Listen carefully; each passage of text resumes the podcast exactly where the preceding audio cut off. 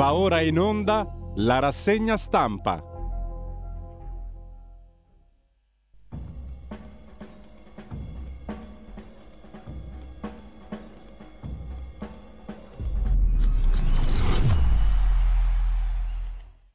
Oh, well, everybody's heard about the bird.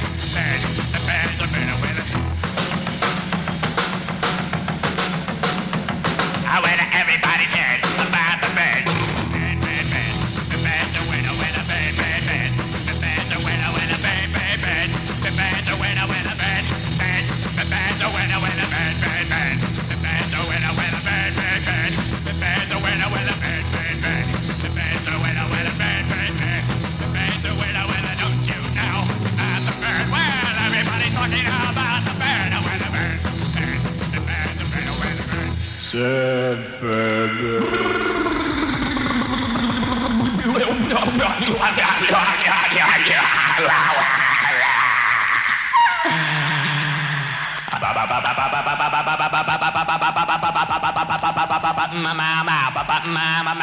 Don't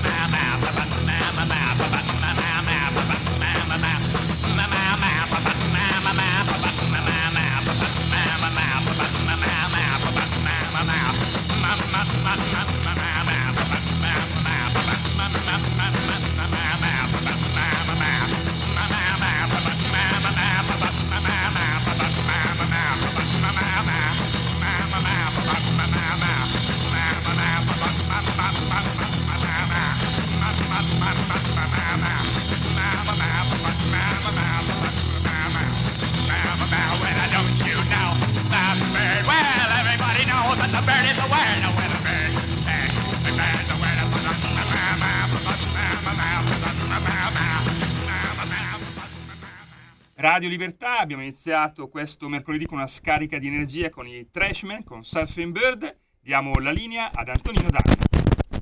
Eh, grazie condottiero mio condottiero, amiche amici miei, ma non dell'avventura, buongiorno, siete sulle magiche, magiche, magiche onde di Radio Libertà.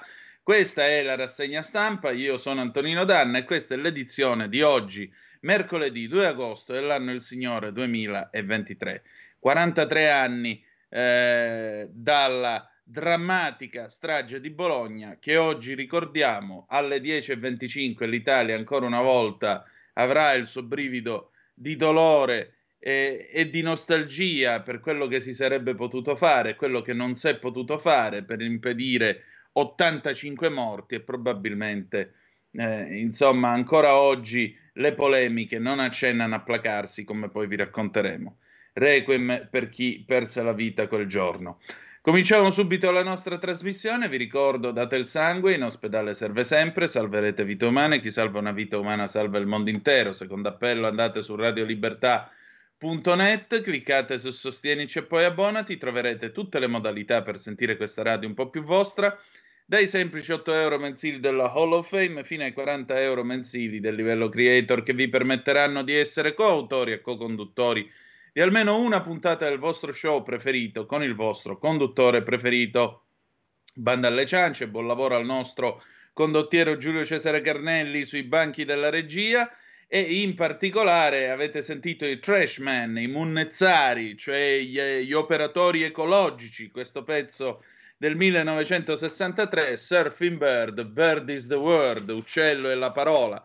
No, la parola di oggi ancora una volta è reddito, perché continua la eh, telenovela mh, del reddito di cittadinanza. Poi abbiamo i dati sulla crescita, perché malgrado il rallentamento del PIL in questo paese c'è ancora crescita e la gente continua a trovare lavoro.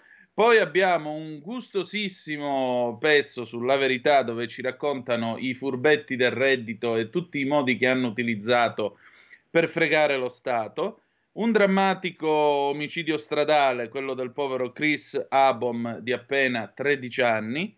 Trump, che adesso vi racconteremo perché è stato incriminato negli Stati Uniti d'America per l'assalto al Campidoglio del 6 gennaio 2021. Eh, Renzi e Meloni e Inciucio, il diretto interessato ovviamente risponde di no, però noi abbiamo un'interessante retroscena su Italia Oggi di Marco Antonellis e poi la questione dei taxi, più licenze, possibilità di guida doppia dell'automobile, insomma diciamo che sembrerebbe un allargamento delle maglie. Allora, visto che mi sta probabilmente ascoltando, noi abbiamo un ex tassista che è il mitico Manzoni, l'immenso Manzoni dalle Canarie. Eh, fai una bella cosa, Manzoni, mandaci un audio al 346 642 7756 e dici che cosa ne pensi. Tra l'altro 346 642 7756 se avete voglia di dire la vostra e commentare i pezzi e le notizie che vi daremo nel corso di questa rassegna stampa, poi più tardi apriremo anche le linee allo 0292947222. Vi ricordo che alle 9 sarà con noi Alessandro Morelli, con direttore di questa radio, nonché sottosegretario alla Presidenza del Consiglio. Parleremo dell'Italia da fare e in particolare, oltre a parlare dell'Italia da fare, alle 9.30 ci sarà inesorabile come sempre Carlo Cambi con eh, gli scorretti. Insomma, mi pare che eh, come piatto sia abbastanza ricco per questa mattina. Cominciamo con le prime pagine delle, dell'ANSA, la prima pagina dell'ANSA, Trump incriminato per l'assalto al congresso del 6 gennaio, l'ex presidente vogliono una falsa incriminazione contro i me, USA in declino. Poi abbiamo il primo piano, l'antitrust, tavolo sui taxi al ministero, sindacati no a doppie licenze. Antitrust avvia verifiche da maxi attese a POS, criticità riscontrate a Milano, Roma e Napoli. Attacco degli hacker russi ai siti di sei banche italiane, alcuni siti irraggiungibili per pochi minuti. Agenzia cyber non hanno intaccato i sistemi. In Abruzzo, orso in un campo scout, il parco sono stati incauti. USA poi noi non incoraggiamo gli attacchi ucraini in Russia e eh, se diamo una, eh, ed è atterrato a Ciampino il volo speciale di rientro dal Niger che portava con sé 36 italiani in fuga da quel martoriato e tormentato paese. Un'occhiatina all'estero alla BBC, Trump, la notizia d'apertura naturalmente Trump, Trump ha accusato di aver tentato di eh, rovesciare i risultati delle elezioni 2020, l'ex presidente americano è accusato eh, di, mh, mm, di, quattro capi d'accusa e soprattutto di tutta una serie di eh, menzogne a proposito della frode elettorale.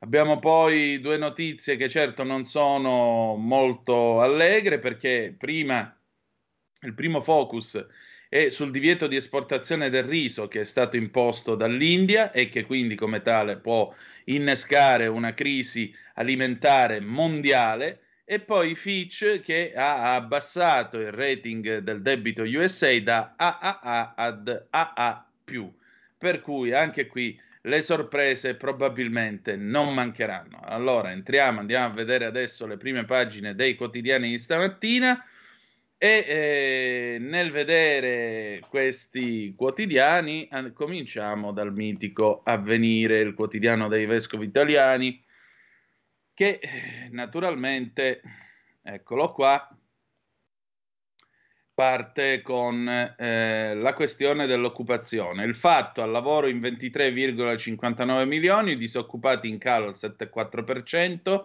produttività e redditi però sono stagnanti, occupazione da record senza boom economico. Il governo sul reddito di cittadinanza, pronto un decreto per corsi di formazione e app, non alimentare la protesta.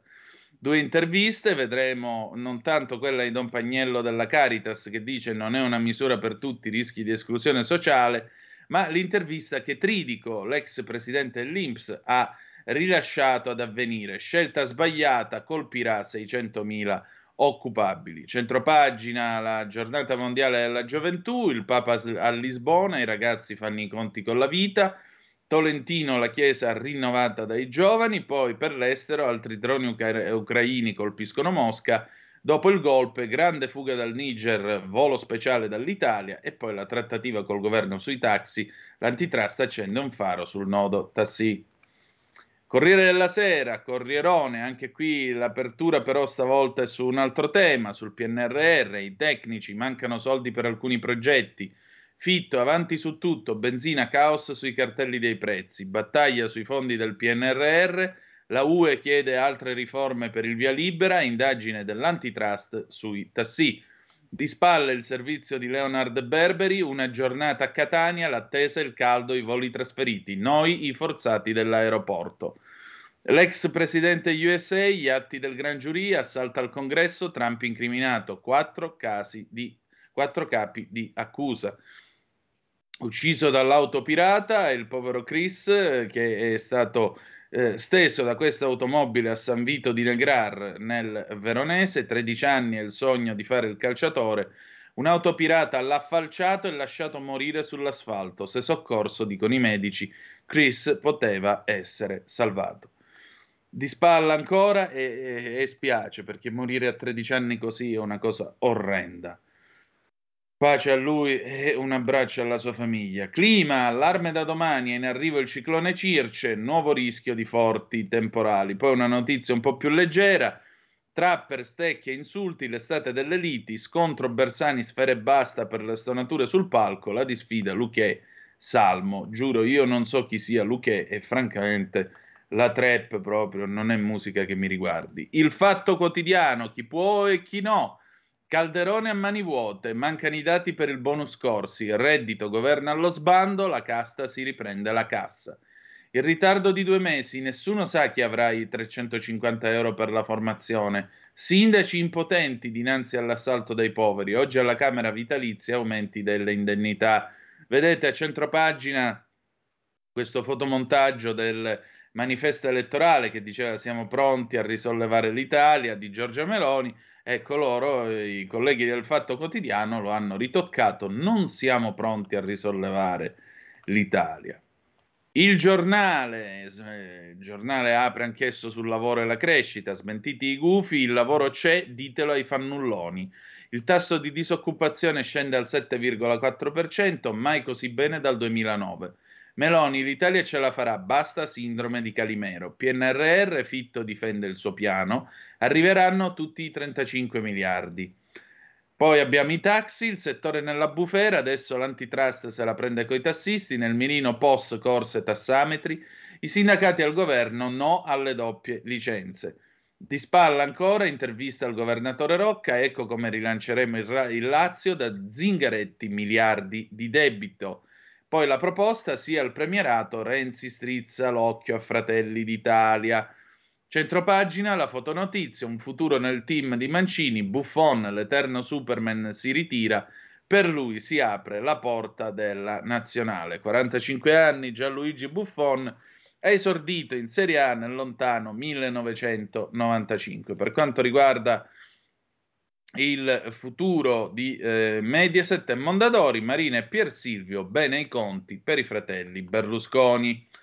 QN, quotidiano nazionale, giorno nazione e il resto del Carlino, stop al reddito, chi si salva e chi no, famiglie in difficoltà con minori e disabili continueranno a percepire l'assegno.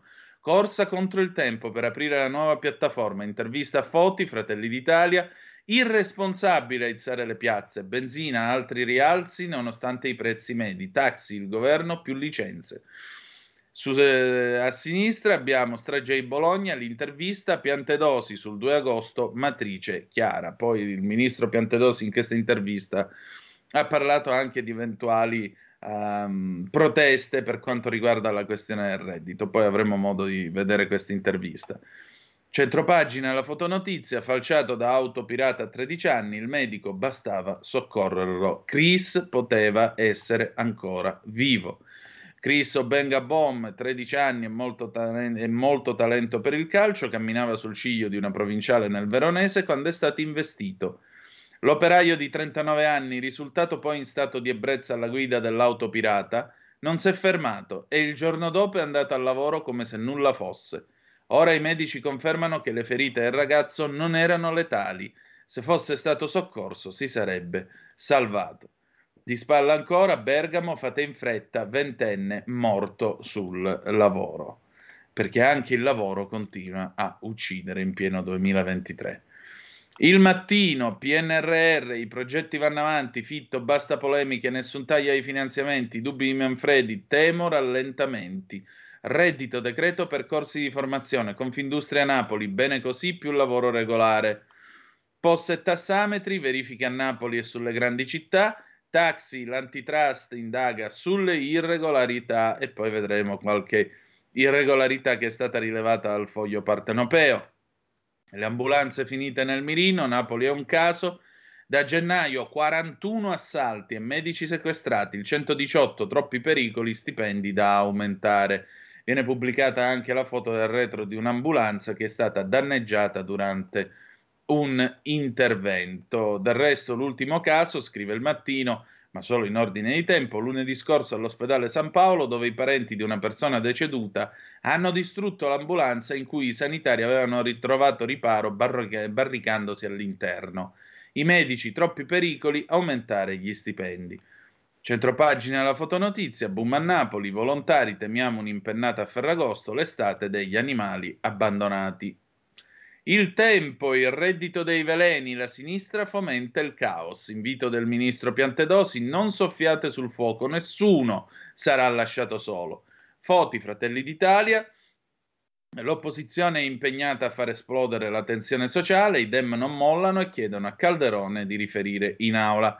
Centropagina, il, il momento preferito dal sottoscritto di questa rassegna stampa, il tempo di Osho, Ieri è passato quest'ordine del giorno, alla Camera d'ora in poi si entrerà solo con la cravatta, 285 è la quota che ho raggiunto io, volevo lo sapeste, stop alle scarpe da ginnastica. Ecco in fotografia eh, Sumaoro che ha le scarpe da tennis invece si sta recando in giacca e cravatta alla Camera, un fotografo gli dice guarda che non si può entrare con le scarpe da ginnastica.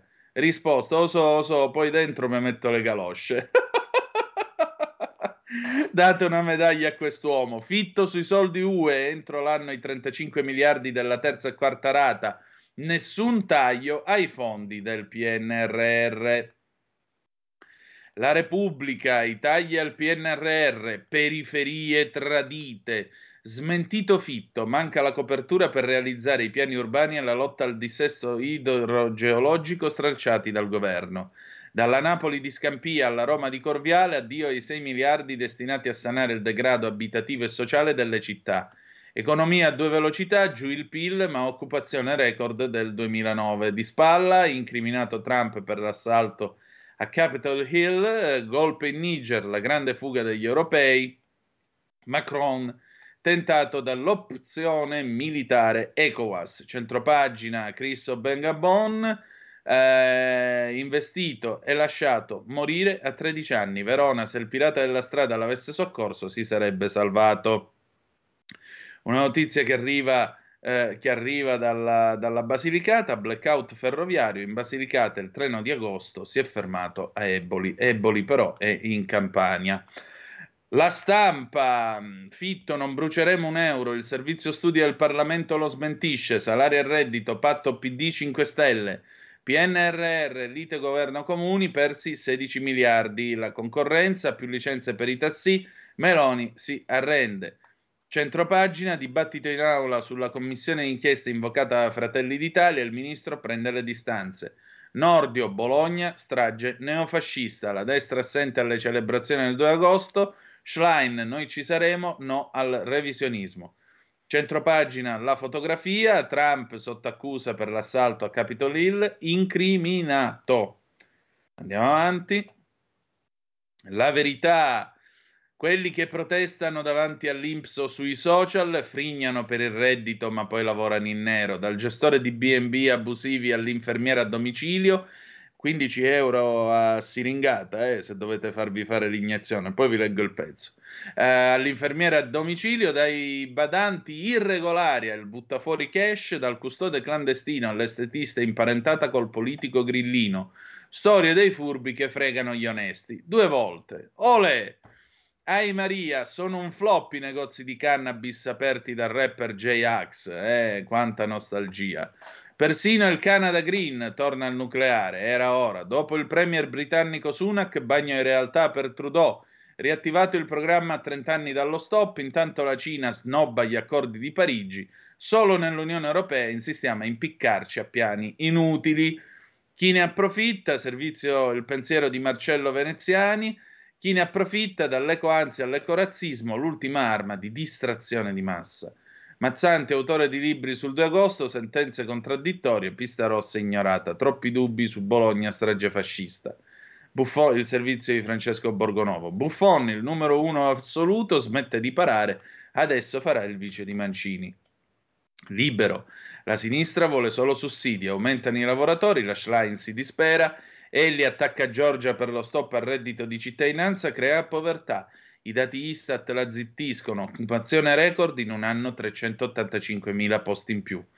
I danni alla BCE, l'effetto Lagarde rischia di travolgere l'Europa. Occhio a Matteo, Renzi bussa all'esecutivo lanciando il premierato. Centropagina, la denuncia di STM è inviolata la nostra corrispondenza riservata, le mail che inguaiano report. Compagni ossessionati contro la Meloni usano pure la strage di Bologna. Abbiamo poi la fotografia di Marta Fascina, ex compagna di Silvio Berlusconi e parlamentare, l'estate solitaria di Marta la fascina a Silvio, amore, mi manchi. Diamo un'occhiata ai quotidiani economici, i nostri amici al quotidiano di Sicilia, eccoli qui, pensioni da quota 100, un flop dopo l'altro, scelte politiche insostenibili costate 25,5 miliardi, lo certifica la Ragioneria Generale dello Stato tracciando un bilancio dal 2019 a oggi. Abbiamo poi fatti regionali, operazioni delle forze dell'ordine in 11 province, tra i vari reati contestati associazione mafiosa, estorsione e usura. Ndrangheta egemone dal nord al sud Italia, scatta il blitz, 18 arresti, coinvolta anche Catania. I militari del Comando Provinciale della Guardia di Finanza di Catanzaro, con la collaborazione del Servizio Centrale Investigazione Criminalità Organizzata, lo SCICO, hanno eseguito misure cautelari personali nei confronti di 32 soggetti. Le indagini hanno fatto emergere l'esistenza di un gruppo criminale riconducibile a una consorteria operante nella provincia vibonese che aveva acquisito il controllo di fatto di diverse attività commerciali. Italia oggi, PNRR, nessun danno ai comuni, Fitto alla Camera spiega che i 13 miliardi di piccoli lavoratori di competenza degli enti locali esclusi dai fondi del piano, saranno rifinanziati con modalità diverse. Il servizio di Francesco Cerisano, circa 39.000 interventi per un valore di 67 miliardi, sta tutta in queste cifre la polverizzazione e contraddizione dei microprogetti dei comuni, piccole opere di valore inferiore a 100.000 euro che sono state inserite nel piano perché si trattava di interventi immediatamente cantierabili ma il ministro Raffaele Fitta ha chiarito che i 13 miliardi tolti ai comuni saranno riprogrammati su altri programmi di finanziamento, quindi non hanno tolto proprio un bel nulla, come vedete. Il diritto e rovescio, un grande del, di Pierluigi Magnaschi, direttore di Italia Oggi, un grande direttore di quotidiano degli anni 60, diceva che il titolo d'apertura di prima pagina che avrebbe voluto fare era questo – Chiagne, la povera mamma del bimbo cieco, inviato per sbaglio con lo Sputnik sulla Luna. Probabilmente era Gaetano Afeltra. Non ci fu l'occasione, ma era convinto che questo titolo avrebbe avuto successo. Le cronache di questi giorni gli stanno dando ragione.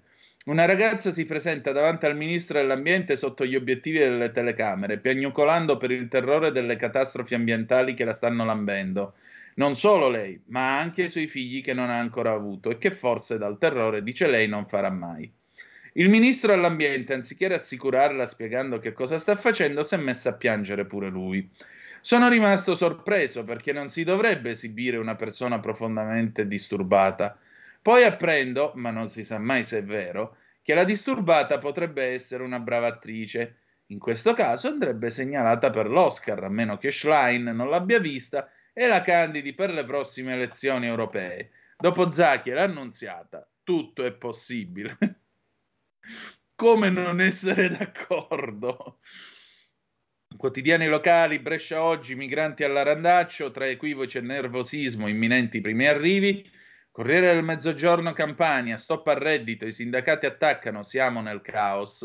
Corriere del Mezzogiorno, Puglia, ospedali di comunità in bilico con la rimodulazione del PNRR 36 progetti a rischio, protesta della regione. Corriere del Trentino, Orsi e Lupi, cittadini preoccupati, Roma rispetti l'autonomia. Corriere del Veneto, Venezia e Mestre, Venezia, Zaia vuole la prenotazione, richiama UNESCO, a settembre il numero programmato approda in consiglio. Ieri città gremita. E poi la notizia del tredicenne investito e ucciso da un pirata della strada a Negrar. Bergamo, Corriere della Sera, dorso di Bergamo, i locali tengono, l'industria rallenta, calano le cessazioni, si aprono meno bar e ristoranti, congiuntura e costo del denaro, manifatture in frenata. Corriere della Sera, dorso di Brescia, benzina, la mappa del risparmio, in autostrada sfiorati 2,40 euro al litro, listini ancora convenienti in via Duca degli Abruzzi. Corriere della Sera, dorso di Roma, reddito di cittadinanza il 59% lo perde, i dati della CGL sulla situazione dei nuclei familiari che percepivano il sussidio nella regione. Corriere Torino, Torino a due velocità, saldi giù, hotel su, i negozi del centro meno 10% e della periferia meno 15%, pagano la crisi, ma il turismo cresce ancora. Corriere dell'Alto Adige, traffico, primo test per l'ordinanza, evitato il collasso. Corriere di Bologna, figliuolo, eh, di Bologna, figliuolo si impegna per Bologna, il commissario straordinario Istruttoria sui territori rimasti fuori, scontro Bonaccini-Bignami. Corriere della Romagna, edizione di Rimini e San Marino, schianto con la moto, muore giovane padre. Samuele Parma, 34 anni, lavorava nell'impresa di famiglia. Un abbraccio grande a lui e alla famiglia. Corriere Fiorentino, la Toscana, emergenza scaricata sui comuni, reddito cancellato, sindaci contro il governo. Forte preoccupazione anche nel centrodestra. La Gazzetta di Modena taglia il PNRR, sono a rischio i grandi progetti di Modena. Gazzetta di Parma, grazie Superman Gigi. Addio al calcio, una favola nata e finita a Parma. Giornale di Brescia, il conto del maltempo, mezzo miliardo di danni nei comuni bresciani. Gazzettino Venezia e Mestre, mille migranti alla settimana, allarme in Veneto, si attende un'ondata d'arrivi di profughi, almeno 120 al giorno. Chiusi o già completi i centri d'accoglienza in regione. L'incognita è dove verranno alloggiati? Giornale di Vicenza, operazioni bancarie sospette in aumento nel Vicentino, più 6,2%. Il piccolo di Trieste, l'effetto fantasma porta a Trieste più di 7 milioni, il Rossetti quantifica il valore degli incassi all'indotto, la star Ramin Kaimlo tornerà il 25 ottobre. Secolo XIX, il mare deve contare di più, intervista col ministro Musumeci, basta con la concorrenza sleale dei cinesi nella cantieristica. La nuova di Venezia e Mestre, l'UNESCO allarga la tutela, zona, di, zona cuscinetta Mestre. La prealpina gli strappano l'orologio di, russo, di lusso, Varese, professionista rapinato in pieno giorno alla Brunella, si cercano due giovani. La provincia di Como, Balbianello, troppi turisti, arriva il numero chiuso, presidente del FAI, magnifico, tetto massimo di 1200 visitatori. La provincia di Cremona, orfani del reddito, in provincia assegno cancellato a 226 famiglie. È arrivato a tutte l'SMS di revoca. Numeri destinati ad aumentare il parere dei sindaci, il rebus della piattaforma. La provincia di Lecco, Lecco si aspetta la B dal TAR, ha un'altra carta a favore. Provincia di Sondrio, canyoning, gui- brividi di paura, rimane bloccato nell'acqua. Poi c'è la provincia pavese, Contrini in 10 chiedono i danni, ma a rinunciare sono molti di più. Poi eh, qua non facciamo notte se non ci arriviamo più, chiudiamo con Repubblica Napoli, l'ira di Manfredi sul reddito e PNRR, governi in ritardo, che confusione. La Repubblica Palermo, rabbia dalla, della città per i roghi, politica irresponsabile. Andiamo in pausa e poi le opere i giorni con Matteo Desio. A tra poco. Un nuovo modo per sostenere la tua radio. Visita radiolibertà.net. Ti basta un clic e potrai versare il tuo contributo volontario direttamente online. Potrai donare con ogni tipo di carta di credito, anche prepagata. Ti aspettiamo online su radiolibertà.net. Sostieni la tua radio con il tuo contributo volontario. Radio Libertà. La tua radio. Diamo voce alla nostra gente. Buongiorno dalle magiche, magiche, magiche onde di Radio Libertà. Oggi vorremmo innanzitutto ricordare l'anniversario dell'attentato dinamitardo di Bologna e stringerci attorno alle famiglie delle vittime e dei feriti. L'attentato è avvenuto il 2 agosto 1980. Successivamente vorremmo parlarvi anche della battaglia di Canne, avvenuta il 2 agosto 216 a.C. Diamo come sempre un contesto storico. Siamo durante le guerre puniche, ovvero una serie di conflitti che coinvolsero la Repubblica di Roma e la città nordafricana di Cartagine. Nella prima guerra punica, combattuta quasi 50 anni prima, Roma riuscì a vincere contro Cartagine ed ottenere quindi il possesso della Sicilia e anche del Mediterraneo, che era pieno di commerci e molto ricco all'epoca. La Sicilia divenne quindi la prima provincia romana. I romani diedero condizioni molto pesanti ai cartaginesi dopo la guerra. Cartaginesi che si videro quindi costretti a puntare l'antica Iberia e la moderna Spagna quindi. Cartaginesi che poi stipularono nel 226 un trattato con Roma dove dichiaravano di non poter superare il fiume Ebro. Siamo al 221 a.C. dove Annibale, il giovane Annibale, prende il comando dell'esercito cartaginese scelto all'unanimità dai soldati. Annibale che era stato figlio del grandissimo Amilcare Barca, che era il principale condottiero per i cartaginesi che ha riportato più vittorie sul campo di battaglia. Nel 218 cadde Sagunto, che era un'alleata romana, nonostante fosse prima del fiume Ebro, Roma è indecisa comunque se intervenire oppure no. E Annibale, grazie a questa conquista, riesce anche a migliorare le sue abilità di assediante. Annibale, tra l'altro, crea un precedente pericolosissimo per la Repubblica Romana, ovvero decide di attraversare le Alpi e sconfigge le prime legioni romane sul territorio, diciamo, italiano nella battaglia di Trebbia, ovvero nel Ticino. Riuscirà poi a proseguire fino ad arrivare al lago Trasimeno dove sconfiggerà una seconda ondata romana. Quinto Fabio Massimo, un console, verrà nominato come dittatore che all'epoca era un eh, incarico quasi militare e serviva soprattutto per cercare di mantenere stabile la Repubblica Romana oramai che si vedeva in pericolo con un invasore sul proprio territorio. Annibale poi scenderà in Puglia grazie anche all'appoggio di una città come Capua e nel 216 a.C. si arriverà alla disastrosa battaglia di Canne, disastrosa per uh, l'esercito romano.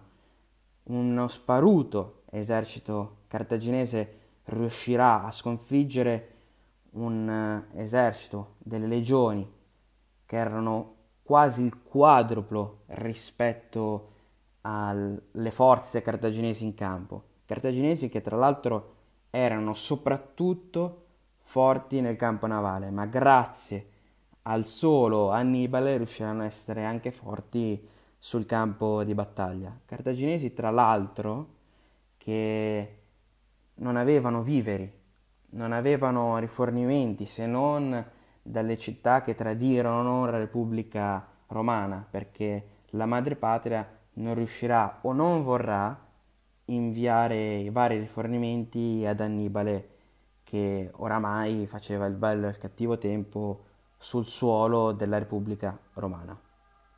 Cartaginesi che, come descrive il grandissimo Tito Livio, erano stanchi dalle stragi compiute durante la battaglia, con un esercito così grande, affrontato e distrutto. Saranno quasi la metà praticamente le vittime secondo Tito Livio e secondo l'altro storico grandissimo dell'antica Roma saranno quasi una, la totalità dei soldati morti sul campo di battaglia per Roma. Roma che successivamente dovrà quindi ripiegare e quasi logorare l'esercito cartaginese di Annibale, non potendolo sconfiggere inizialmente sul campo di battaglia. E la linea torna ad Antonino Danna.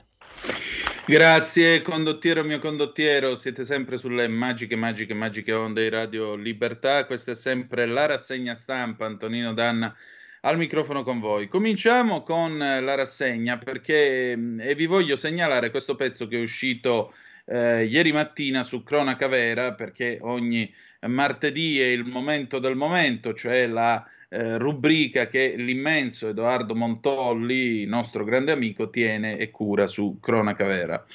Mm, si parla, il tema di oggi ovviamente è la crescita, però è interessante parlare anche un pochettino di tasse. Sentite un po' cosa scrive eh, il nostro Edoardo, la pace fiscale e gli economisti come neodilettanti allo sbaraglio. La prima volta che Matteo Salvini partorisce una soluzione vera per la crisi economica degli italiani si scatena una tempesta istituzionale. Stiamo ovviamente parlando della pace fiscale per le cartelle esattoriali sotto i 30.000 euro.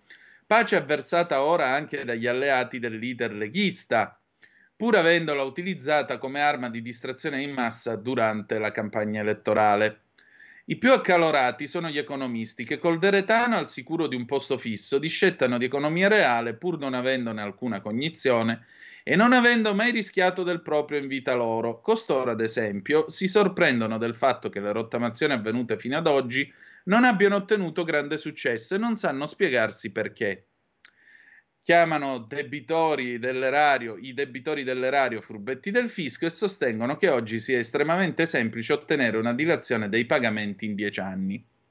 Cercheremo così di spiegare loro le cose pur coscienti del fatto che non le capiranno Partiamo col dire che chi ha accumulato una serie di cartelle esattoriali non è affatto un furbetto del fisco, dato che, le esecuzioni automaticamente, dato che con le esecuzioni automaticamente perde ogni capacità creditizia e per avere un finanziamento e per avere un mutuo. Evidentemente dunque tali persone non si sentono affatto furbe, bisogna andare all'origine del debito per capire come si finisca in questa spirale. In realtà è estremamente facile entrarci dentro, come dimostrano le 19 milioni di cartelle esattoriali inviate da altrettanti italiani. Una, una, fattura insoluta, un ritardo nei pagamenti dei lavori, la perdita di un posto occupazionale, il fallimento di un cliente, una spesa d'emergenza, ogni genere di imprevisto che può capitare a un lavoratore autonomo. Il problema è che quando un ruolo arriva, esso ha già il doppio del valore iniziale e se rateizzato, raggiunge anche le due volte e mezzo. Quindi o il lavoratore ha nello stesso periodo aumentato notevolmente i propri introiti o non sarà in grado di rientrare. E arriviamo alle rottamazioni. Se esse continuano a prevedere tempi brevi di rientro, coloro che aderiscono dovranno accumulare tutti i soldi a loro disposizione per poter pagare le rate, ma in questo modo accumuleranno ovviamente altri ruoli. Sicché tanti non aderiscono proprio per i tempi ristretti, nel timore di non riuscire a pagare le rate, cosa che li vedrebbe ulteriormente sanzionati. Peraltro, le rate delle cartelle esattoriali si possono dilazionare in dieci anni in automatico solo per piccole cifre e non per cifre grosse. Per queste ultime è necessario l'ISE che, come gli economisti non sanno, non tengono in alcun conto eventuali finanziamenti in corso diversi dal mutuo. Ma certo è difficile trovare una soluzione in Italia quando il direttore dell'Agenzia delle Entrate Ernesto Maria Ruffini ipotizza addirittura il carcere per 19 milioni di italiani, confondendo il debitore fiscale con l'evasore fiscale e scambiando un semplice debito amministrativo con un reato. E pensare che Ruffini di professione è pure avvocato. La speranza è che stavolta, eh, che stavolta Salvini faccia sul serio tra quei 19 milioni di italiani in debito con l'erario ce ne saranno sicuramente un'infinità stanchi di essere presi in giro dai politici e che proprio per questo da anni non vanno a votare. Così il nostro Edoardo Montolli su, eh, sulla sua bella pagina fronte del blog e anche su Cronaca Vera. Nel frattempo sono arrivate le zappe al 346 642 7756 Delenda Cartago, i fichi erano troppo freschi. Raul da Cesano Maderno, grande, il grande ritorno di Raul. Era assai che non ti sentivo. Buongiorno, auguri a tutti i testicolati. Carlo Marcheno da Brescia, ecco, non sta insultando le persone. In realtà, ecco, questa è una. Leggevo ieri sera una simpatica usanza eh, che c'è nel settentrione d'Italia che deriva da un ordine che i soldati napoleonici rife- ricevevano durante la campagna d'Italia del 1796. Eh, quando si mettevano la divisa, siccome a sinistra avevano la sciabola e roba tagliente, l'ordine era le deux à gauche, cioè i due, i cabasisi, insomma il disturbo, come lo chiamavano i sarti, a destra storpiato e diventò il 2 d'agosto e quindi il 2 di agosto. E questo oggi sarebbe in pratica come l'8 marzo c'è la festa della donna oggi sarebbe la festa dell'uomo. Ecco perché gli auguri di Carlo. Lorenzo 199 Antonino, ancora me li ricordo quando ci dicevano allarmati se non entriamo nell'euro pagheremo la benzina a 3.000 lire al litro.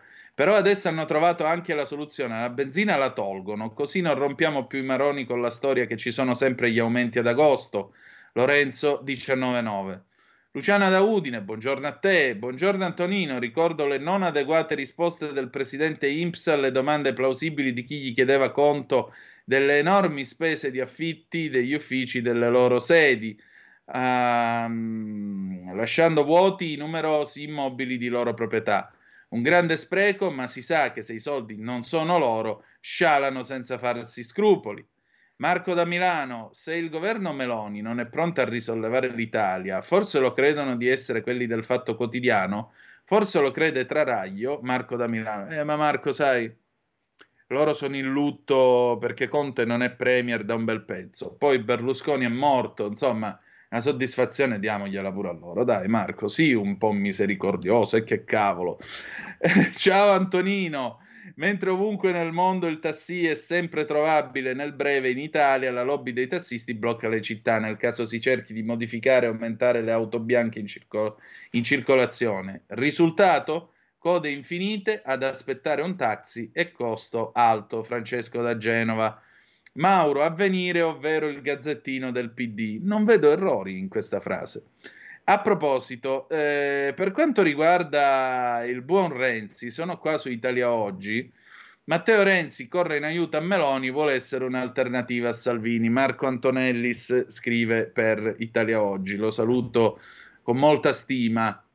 Sentite cosa dice eh, Marco Antonellis. Matteo Renzi scende in campo per fare da stampella a Giorgia Meloni. Sapete che c'è stata la polemica per la cena al Twiga eh, della Boschi e eh, soci eh, con la Sant'Anché. Due gli obiettivi del Toscano, infilarsi nel guazzabuglio centrista, leggasi post Forza Italia, per tentare di essere lui a dare le carte in un ipotetico rassemblement centrista in vista delle prossime elezioni europee, ma soprattutto per togliere il boccino della Golden Share sul governo Meloni dalle mani di Matteo Salvini. Non per niente il capitano leghista quest'estate sta zitto e buono. E sapete perché? Non perché voglia improvvisamente indossare giacca e cravatta, ma perché sa benissimo che se dovesse fare troppe storie o far mancare i voti leghisti in Parlamento, arriverebbero subito quelli dei centristi a sostenere Giorgia Meloni, Matteo Renzi in primis. Per inciso, la Premier a Salvini già gliel'ha fatto capire: se esageri, quella è la porta. E lui se ne sta zitto e buono, ben sapendo la Meloni che a Via Bellerio per nulla al mondo rinuncerebbero alle poltrone di governo. A più contento ovviamente è Giorgia Meloni che sta già giocando l'andreottiana politica dei due forni con i due Mattei. Chi ha capito bene il giochetto è Filippo Zaratti dei Verdi. Matteo Renzi sta facendo un bel regalo alla Meloni rilancia la proposta segnata da un populismo autoritario di eleggere il presidente del Consiglio, già bocciata dagli italiani, per andare incontro all'impasse della destra sulle riforme. Questione di avere volontà nel fare le riforme, eh, questa è la verità. Se c'è volontà, eh, le riforme si fanno indipendentemente da gufi o previsioni di impasse. Allora, andiamo sul giornale, vi ragguaglio brevemente per quanto riguarda la crescita e il lavoro, dopodiché vi racconto questa farsa del reddito, così almeno ci facciamo due risate. Sarà riso amaro, vi avverto, perché comunque sono soldi nostri, ragazzi, insomma.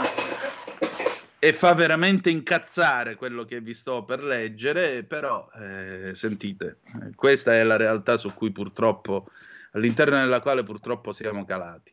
Va bene, parliamo di crescita, il giornale, disoccupazione giù al 7,4%, mai così bene dal 2009, la frenata del PIL sembra già un incidente di percorso, ora siamo più vicini alla media europea.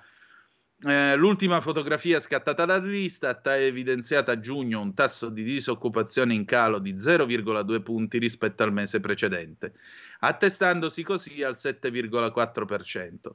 Per trovare una percentuale analoga bisogna risalire nelle serie storiche di ben 14 anni fino all'aprile 2009.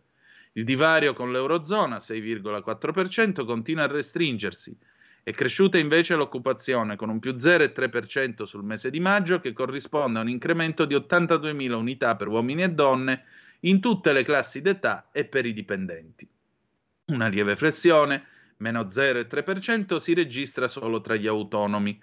Non si può non evidenziare che nei 12 mesi dallo scorso giugno il numero di occupati si è aumentato di 385.000 unità. Insomma, le politiche del governo non hanno causato effetti negativi sul mercato del lavoro e questo è sicuramente un buon segnale. Il tasso d'occupazione è salito così al 61,5%, più 0,2 punti, e il numero degli occupati eh, è aumentato a 23,59 milioni. Cala dello 0,3%, meno 43.000 unità il numero di inattivi tra i 15 e i 64 anni. La flessione ha interessato entrambi i sessi e gli over 24, mentre il dato resta sostanzialmente stabile tra i più giovani. Il tasso di inattività scende quindi al 33,5%, meno 0,1 punti. Certo, la disoccupazione giovanile è diminuita a giugno di 0,4 punti al 21,3%, ben lontano dal picco del 33% registrato nel gennaio del 21 in piena crisi pandemica. L'Italia ha così staccato la Svezia, ferma al 21,8%, che per quanto più piccola è stata sempre un punto di riferimento anche per le politiche del welfare to work. L'Italia però è ancora troppo distante dalla media dell'area euro che è pari al 13,8%.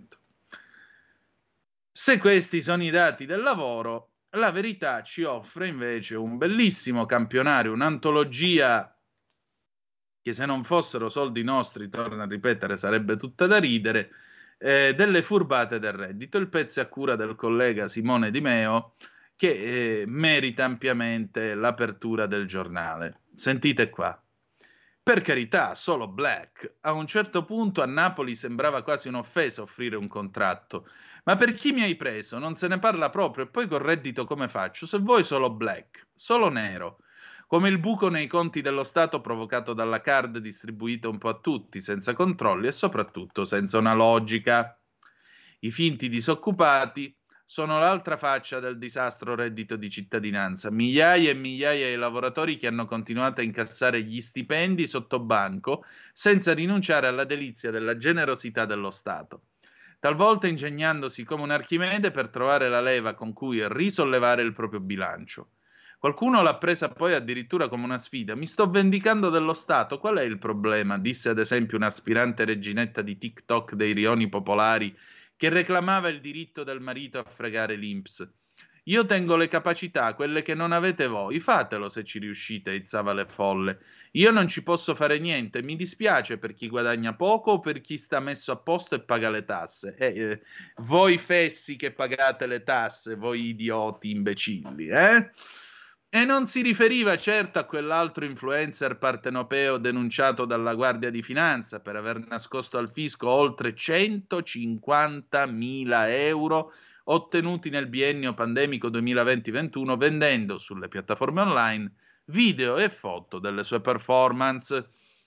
Anche lui aveva in tasca il reddito, ma questo non l'aveva mica sbandierato sul web.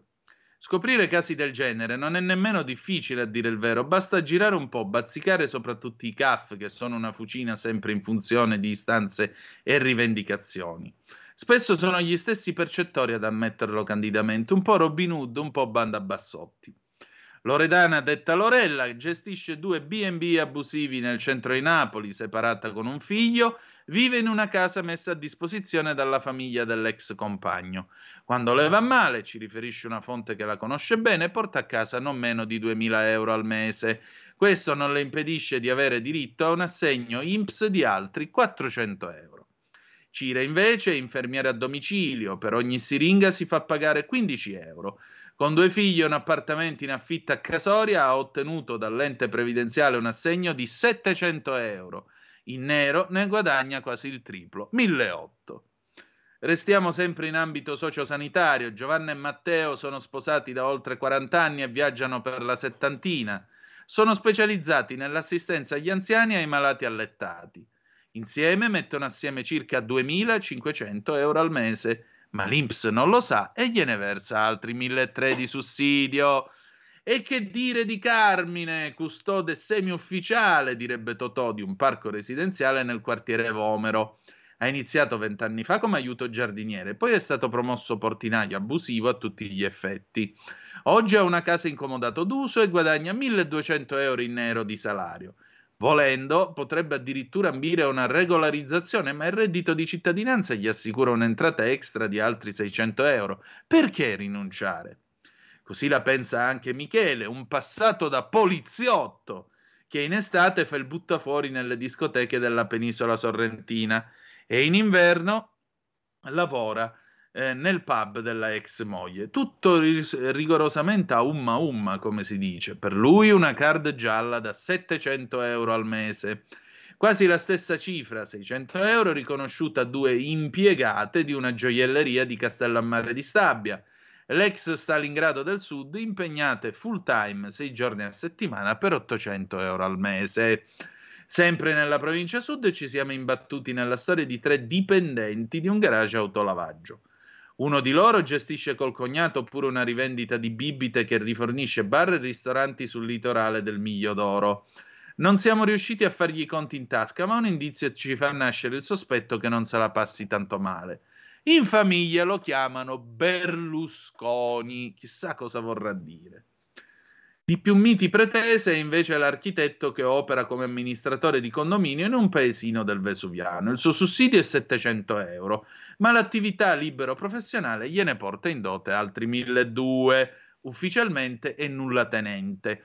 Qualche maligno sostiene però che la figlia di 23 anni si sia intestata a suo conto auto, motorina e monolocale, affittata a una famiglia del Bangladesh. D'altronde si sa, i panni sporchi vanno lavati in famiglia. E a proposito di bucato, come non citare l'addetta alla manutenzione dei macchinari di una lavanderia industriale che tra reddito di cittadinanza e salario porta a casa oltre 1300 euro? Un bonifico gratuito è un piatto troppo ghiotto per rinunciarvi così a cuor leggero. Come ben sa quel ristoratore di Bacoli che nel suo bel locale affacciato sul mare, là dove un tempo erano all'ancora le navi imperiali care a Pline il Vecchio, ha assunto la ex fidanzata trasferitasi per finta in un'altra città con sussidio mensile di 500 euro. E se tutto il mondo è paese, pure nel villaggio globale spuntano i furbetti del reddito. Come Nino, esperto di web marketing. Preciso che il Nino in questione non sono io. Lavora come social media manager per due aziende di abbigliamento, gestendo nei profili social le piattaforme di e-commerce. Di suo ci aggiunge anche un proprio canale di vendita di libri scolastici online. Chi lo conosce bene giura che i 600 euro dell'Inps sono poca cosa rispetto agli incassi unofficial. A Mimmo, invece, un tempo autista di un politico di centrodestra, è andata peggio. Sulla sua card arrivano solo 400 euro. In compenso, però, fa il metronotte per conto di un'associazione di commercianti che a lui ha affidato la sicurezza di una decina di negozi. Quasi nessuno di loro ha paura di essere scoperti, bisogna essere molto sfortunati o molto stupidi, è la convinzione. La speranza invece è la statistica, invocano la protezione dei grandi numeri. Controllare tutti è impossibile, qualcuno sfuggirà sempre alla rete, né si troverà chi è pronto alla denuncia. Ci sono categorie che sono completamente invisibili all'erario, spelleggiate come sono dei clienti. Secondo la stima di un CAF interpellato dalla verità, tra la sanità e Forcella, i rioni popolosi e popolari del centro storico di Napoli, ci sarebbero almeno 40 artigiani, idraulici, falegnami, vetrai, elettricisti, che continuano tranquillamente a fare il black senza che l'istituto di previdenza sospetti alcunché. Se non lo prendiamo noi, il reddito di cittadinanza lo farà qualcun altro, è la giustificazione. Un po' come eh, gli squallor ladra chi non piglia. Ecco, il concetto è quello. Il bonifico ti fa bello, lo ha sperimentato anche Elena che fa l'estetista a domicilio. Quando le va male, riesce a mettere assieme non meno di 1500 euro, altri 600 glieli fornisce lo Stato. Sui social difende a spada tratta il provvedimento varato dal governo Conte. Elena è imparentata con un politico grillino. What else? Niente. Cari fessacchiotti che pagate le tasse come me. Bene, dopo avervi ragguagliato su questo su questo momento che se non fosse veramente una battuta sarebbe davvero eh, come potremmo dire sarebbe davvero del vaudeville Andiamo adesso a occuparci di quello che sta facendo il buon Trump, che cosa sta combinando Trump. Andiamo a dare un'occhiatina su Il Giorno, vediamo un po' queste accuse che sono state lanciate contro il, eh, l'ex presidente americano che però, malgrado tutto questo, continua la sua corsa contro Sleepy Joe Biden. Eh, da qualche parte all'altro mondo probabilmente Silvio Berlusconi un po' ride e un po' fa il tifo per Trump. Vediamo se riusciamo a trovare. Eccolo qua. Sentite un po', siamo sul giorno, l'ex presidente degli Stati Uniti ed ex leader dei repubblicani Donald Trump è stato incriminato per la terza volta. Dopo le accuse per il pagamento alla pornostar Stormy Daniels e le carte segrete di Mar-a-Lago, il tycoon, che vorrebbe sedere ancora una volta alla Casa Bianca, è stato incriminato da un gran giurì federale per l'assalto al congresso del 6 gennaio del 21. A riportare la notizia è l'emittente ABC. Tra i quattro capi d'accusa contenuti nell'atto di incriminazione federale nei confronti di Trump c'è al punto 1 quello di aver cospirato per frodare gli Stati Uniti. Questo reato prevede una pena massima di 5 anni di carcere. A quanto si apprende, le altre due accuse sono di cospirazione per ostacolare un procedimento ufficiale e ostruzione di un procedimento ufficiale. Insieme queste comporterebbero massimali molto più pesanti, fino a 20 anni di carcere. La quarta accusa contro Trump è invece di cospirazione contro i diritti, che prevede una pena massima possibile di 10 anni. Il Gran Giurì federale ha inoltre ritenuto che siano valide le prove raccolte finora nei confronti dell'ex capo dei conservatori americani accusato di aver sovver- tentato di sovvertire il voto del 2020. L'indagine elettorale è stata guidata dal consigliere speciale Jack Smith, che ha anche supervisionato un'indagine separata sulla conservazione dei documenti riservati da parte di Trump nella sua casa di villeggiatura a Mar-a-Lago, dopo che il tycoon lasciò la Casa Bianca nel 2021. Trump è stato convocato per comparire domani davanti al giudice, subito prima che la notizia venisse diffusa dai media era stato lo stesso presidente a renderla nota attraverso il suo social Truth. Ho sentito che lo squilibrato Jack Smith, per interferire con le elezioni presidenziali del 2024, pubblicherà un'altra falsa incriminazione del vostro presidente preferito. Io sono sicuro che domani Trump comparirà in aula e all'improvviso, mentre parla, dirà questo è un uso politico della giustizia. Certo che comunque i democratici si sono veramente avvitati e incartati con questa storia e i consensi, tra l'altro, come dicevamo ieri, non scendono affatto per Trump, anzi continuano a salire e continuano eh, addirittura a staccare di 17 punti Ron DeSantis, quello che eh, il, il, buon Trump chiama De Santimonius. 346 642 7756 se volete dire la vostra. Oppure 0292947222 però sono già le 8.29 noi adesso andiamo in pausa eh, meteo e poi Liga Bue con Questa è la mia vita del 2002 dal film da 0 a 10 che è ispirato anch'esso alla streggia di Bologna e Pier Vittorio Scimia da Cervia che ci racconta com'è andata la festa della Lega ieri. C'era eh, Calderoli, c'erano altri esponenti del governo, ci faremo raccontare com'è andata. A tra poco. Stai ascoltando Radio Libertà. la tua voce libera, senza filtri né censura. La tua radio.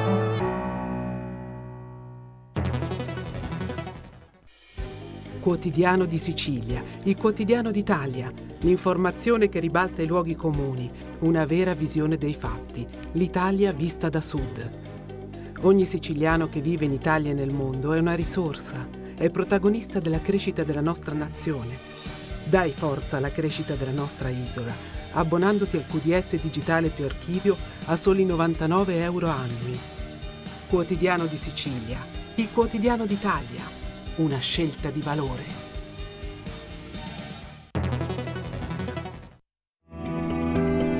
Il meteo.it presenta le previsioni del giorno. Pressione in aumento con tempo di nuovo stabile anche al settentrione, sole prevalente. In mattinata i cieli si presenteranno sereni o al massimo poco nuvolosi con qualche nuvola residua solo sulle Alpi.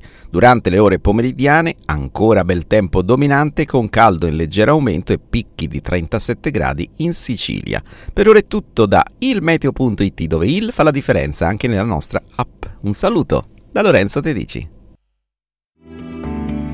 Avete ascoltato le previsioni del giorno.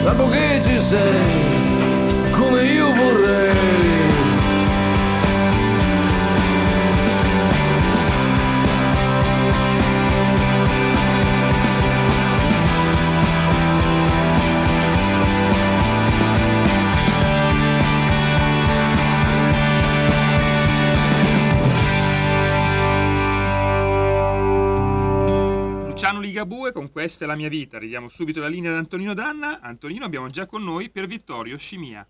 Eccellente, grazie condottiero mio condottiero, questa è sempre la rassegna stampa, siete sempre sulle magiche, magiche, magiche onde di Radio Libertà.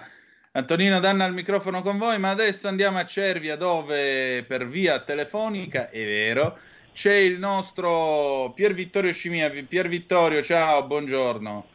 Ciao, ciao Tonino, ciao a tutti, ciao.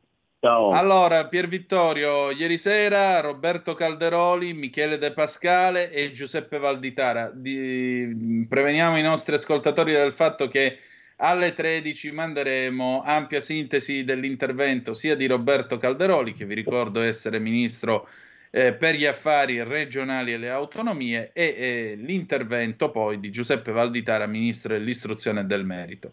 Com'è andata ieri sera, Pier Vittorio?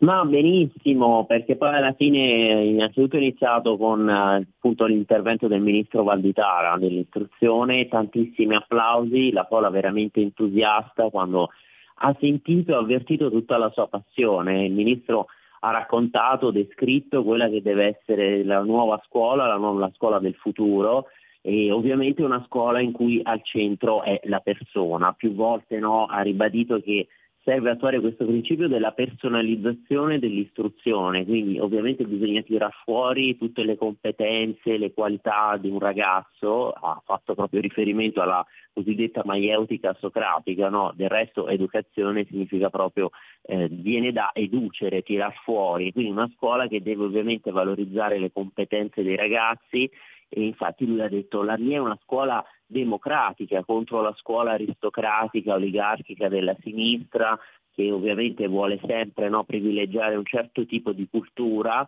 Eh, la mia è una scuola di tutti dove tutti i ragazzi devono potersi riscattare. Lui ha fatto riferimento anche a tutti quei ragazzi cosiddetti bulli che non solo devono essere ovviamente no, eh, certamente sanzionati, ha infatti mh, anche presentato questa proposta eh, per cui bisogna dare più valore anche al voto in condotta, ma poi alla fine questa scuola deve essere in grado anche di offrire un'occasione di riscatto a chi sbaglia. E poi ovviamente devono essere valorizzate non solo le competenze di tutti i ragazzi, per cui una scuola ecco, democratica di tutti, ma soprattutto le competenze dei docenti, serve un nuovo patto, ha detto, proprio tra docenti, studenti e anche i genitori, insomma le famiglie. E infatti lui dicevo due proposte ha elencato, una per cui bisogna valorizzare di più il voto in condotta, ha ricordato questo fatto veramente vergognoso, vi ricordate, no? dei professori che furono impallinati, furono assegnati anche dei nove, dopo il ministro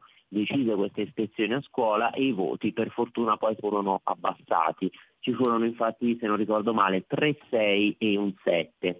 Quindi eh, il voto in condotta secondo lui deve essere valorizzato perché se uno ha ottenuto voti così bassi ci deve essere incidenza e magari se uno ha ottenuto, che ne so, 6, che in condotta è chiaramente un voto basso, deve essere rimandato a settembre studiare l'educazione alla cittadinanza, la Costituzione, imparare a stare in società. E poi un'altra sua proposta ha spiegato giustamente quando un ragazzo adesso viene sospeso sta a casa e magari rimane appunto nelle, tra le sue quattro mura domestiche a giocare alla PlayStation oppure va in giro, invece no, deve tornare a scuola, deve essere a scuola, approfondire di più quegli argomenti che lo hanno appunto allontanato dalla scuola per la sospensione e, e deve poter capire come si sta appunto in società, come soprattutto a, mh, imparare quel senso di appunto solidarietà eh, deve essere appunto un momento formativo poi quello della, della sospensione. E poi ha proposto anche questa idea di eh, proprio per fare imparare il senso civico, la solidarietà a quei ragazzi che sono stati sospesi,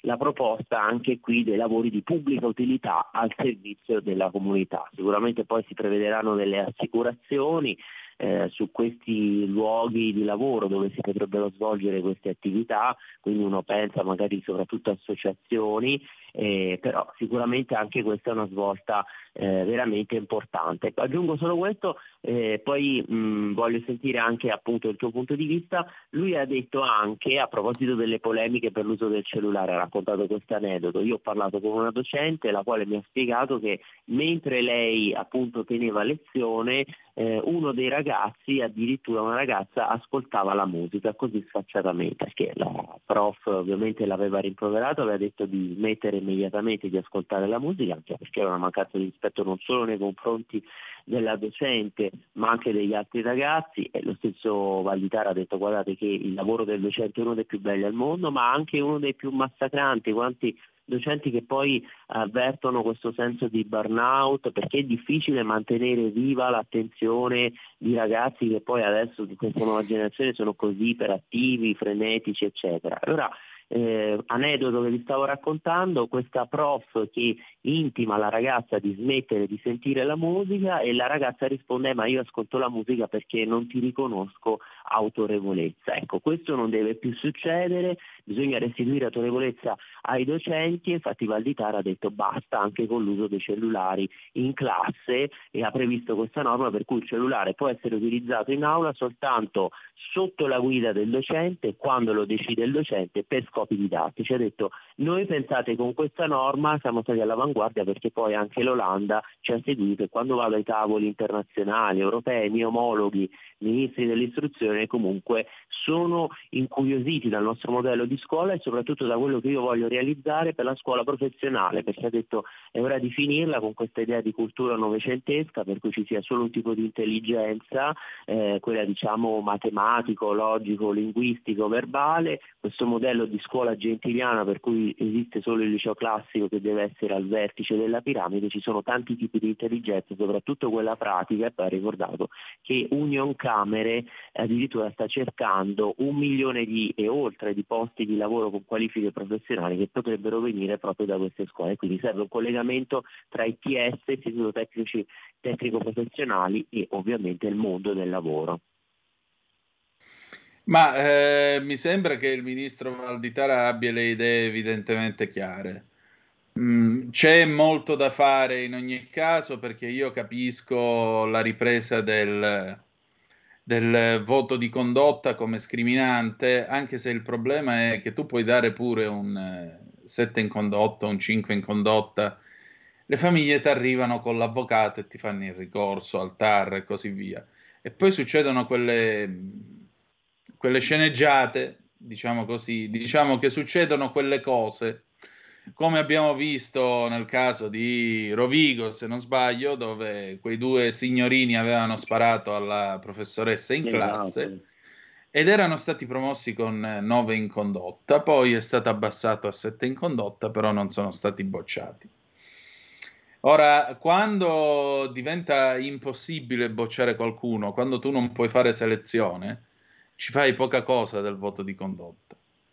Il ministro Valditara, nel raccontare l'episodio, tra l'altro, della tizia che eh, ha risposto in una maniera di una volgarità estrema alla docente, io non ti riconosco autorevolezza. Qui però il problema è anche un altro, il problema è eh, che è l'insegnante che deve vedersela da solo, è l'insegnante che deve costruire questa autorevolezza. L'insegnante non è l'amico degli studenti, non è il loro confessore, non è quello che sa i cavoli dei ragazzi. L'insegnante è quello che è lì per fare il docente, per docere, formare, preparare. Nel momento in cui tu ti trovi davanti una figura esangue, una figura scazzata perché già la pagano poco, poi magari ha scelto questo lavoro per ripiego e così via, perché questo è un mestiere che si fa per vocazione, esattamente come quello che facciamo noi, i medici, i preti, gli avvocati e così via. Non si smette mai di essere in servizio. Ma se tu vai lì perché alla fine c'era lo stipendio alla fine del mese, è chiaro che mm-hmm. l'autorevolezza non c'è. Secondo me è tempo di puntare maggiormente, di serrare maggiormente i ranghi sulla selezione. Bisogna bocciare, bisogna dare i voti, bisogna premiare chi si impegna per davvero e prendere a calci nel culo chi non vuole fare niente.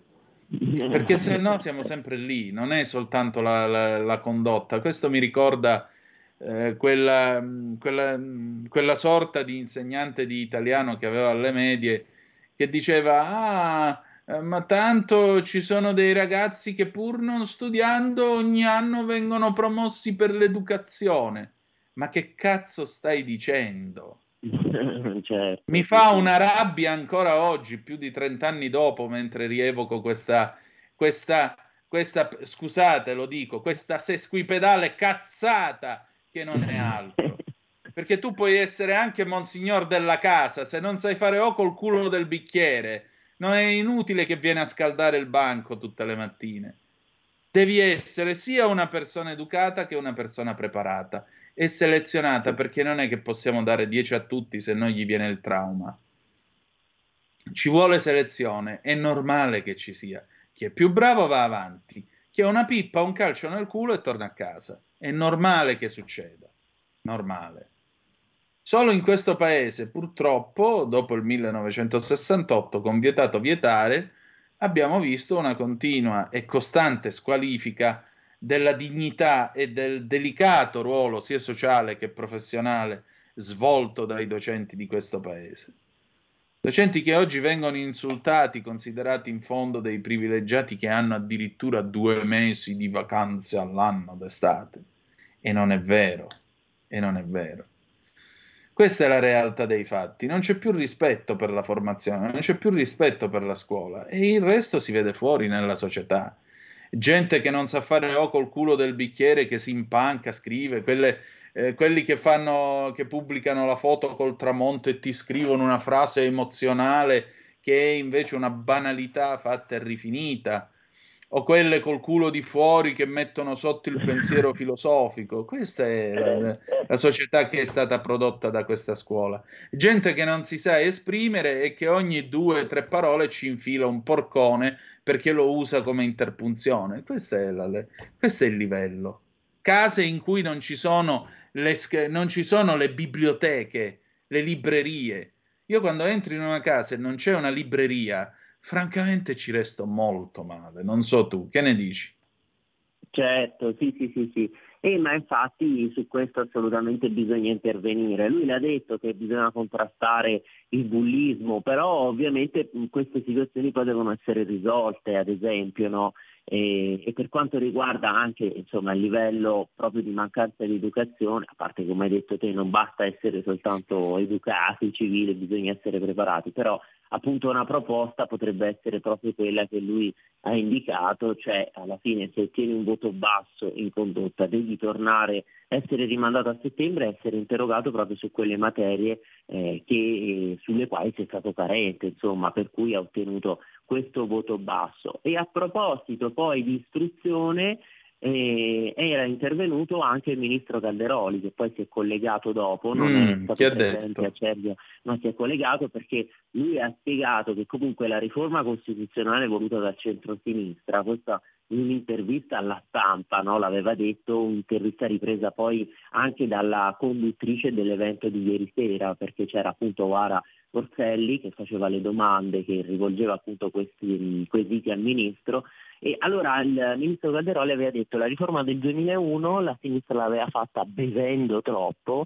eh, anche a proposito per esempio del fatto che avesse inizialmente previsto e stabilito che ad esempio sulle norme generali dell'istruzione ci potesse essere la competenza delle regioni, follia, cioè ehm, comunque la possibilità no, di delegare in modo esclusivo anche queste norme generali sull'istruzione a una regione eh, ed è effettivamente veramente un'assurdità. Il ministro Valditara era preoccupato, aveva detto Calderoli. Calderoli ha ribadito che entro assolutamente inizio 2024 eh, si deve completare il cammino e quindi l'attuazione poi di questa legge eh, appunto che eh, finalmente arriverà, condurrà all'autonomia differenziata e anche non solo ha parlato di questo ma anche per esempio della trasformazione che eh, bisogna portare per le province, perché eh, mm. giustamente ha spiegato che la legge del Rio è stato un fallimento, cioè ormai ci rendiamo conto che queste province così svuotate di competenze, eh, senza un vertice eletto dal popolo, dai cittadini,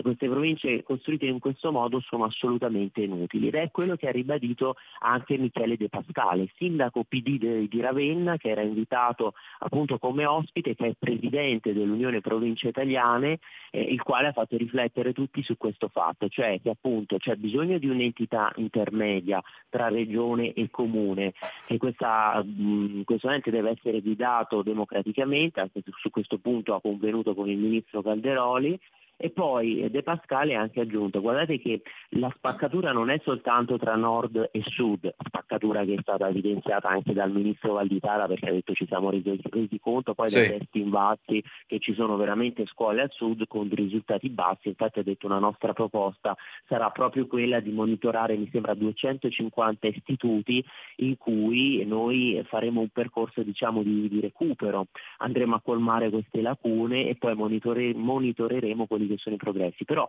differenza tra nord e sud, ma anche una differenza all'interno di alcune realtà delle province, perché ha detto appunto per esempio De Pascale, ci sono comuni grossi che hanno ovviamente tutta una loro struttura, è ovvio che questi con i loro uffici tecnici possono no, parte- realizzare dei bandi R, oppure quando ci sono emergenze come quella dell'alluvione sono in grado di fronteggiarla.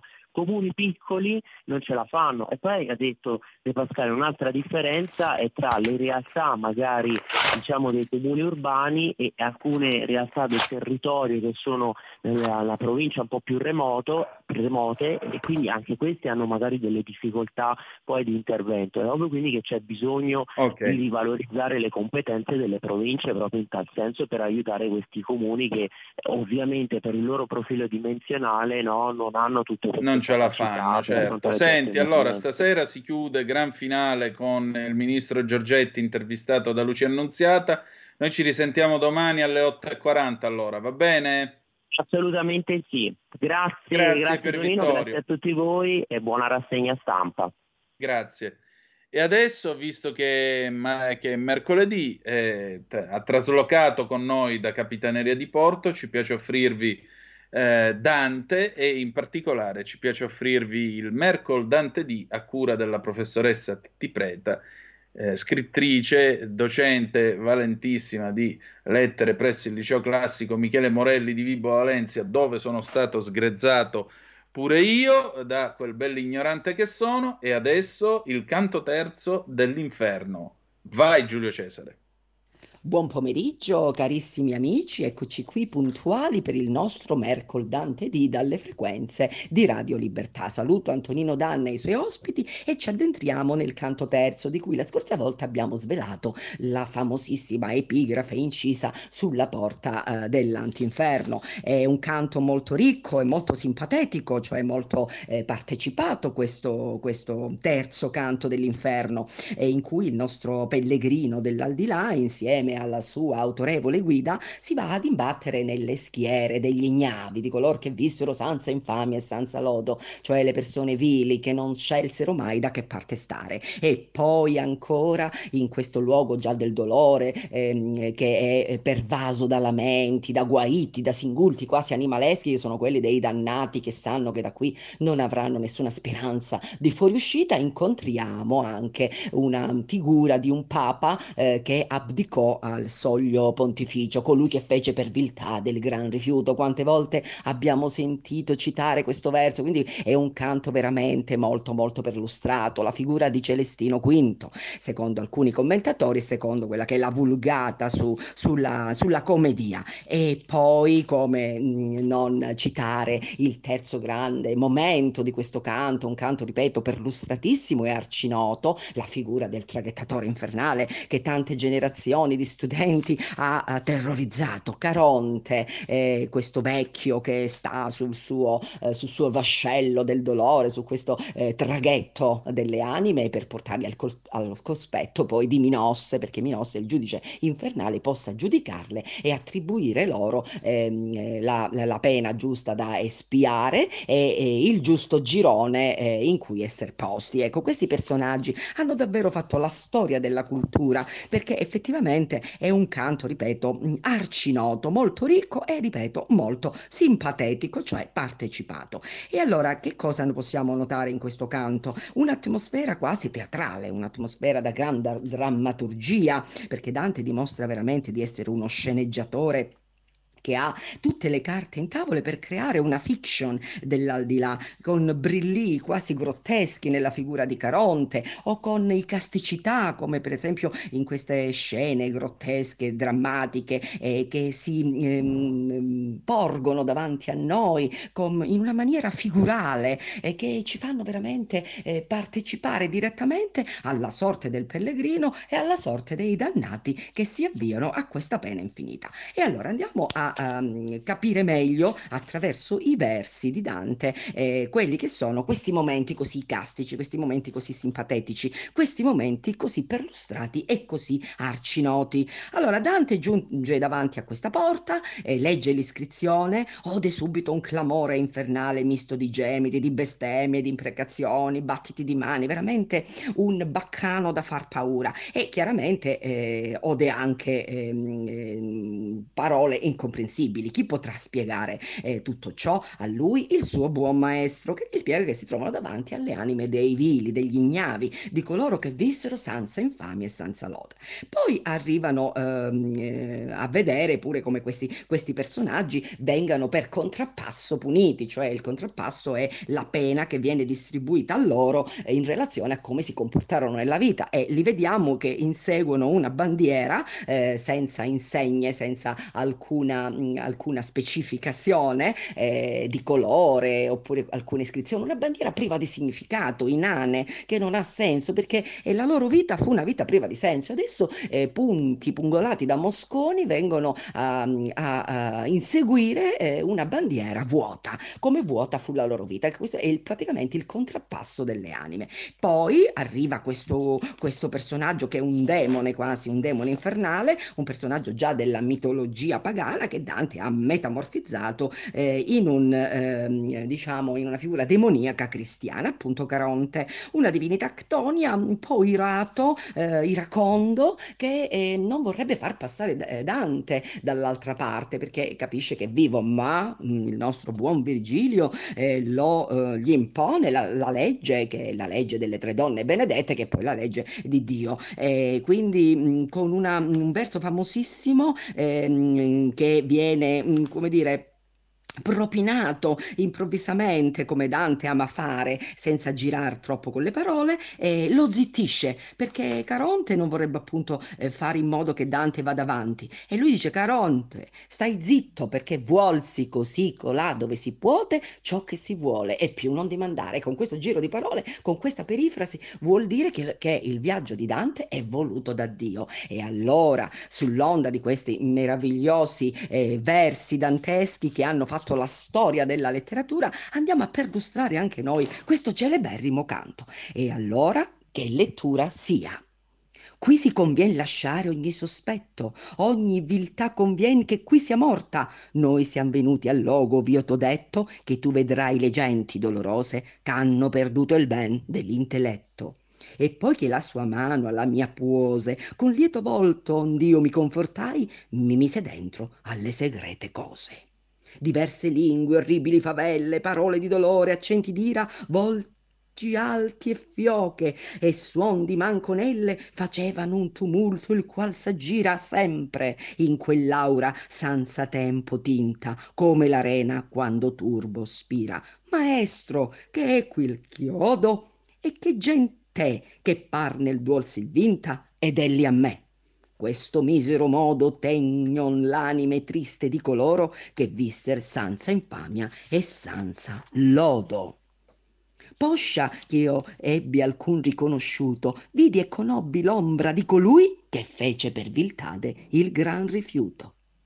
Questi sciaurati, che mai non fur vivi, erano ignudi e stimolati molto da mosconi e da vespe che eran ivi, elle rigavan lor di sangue il volto che mischiato a lacrime a lor piedi da fastidiosi vermi era ricolto. Maestro or mi concedi chi sappia quali sono e qual costume le fa di trapassar parersi pronte comi discerno per lo fioco lume ed egli a me.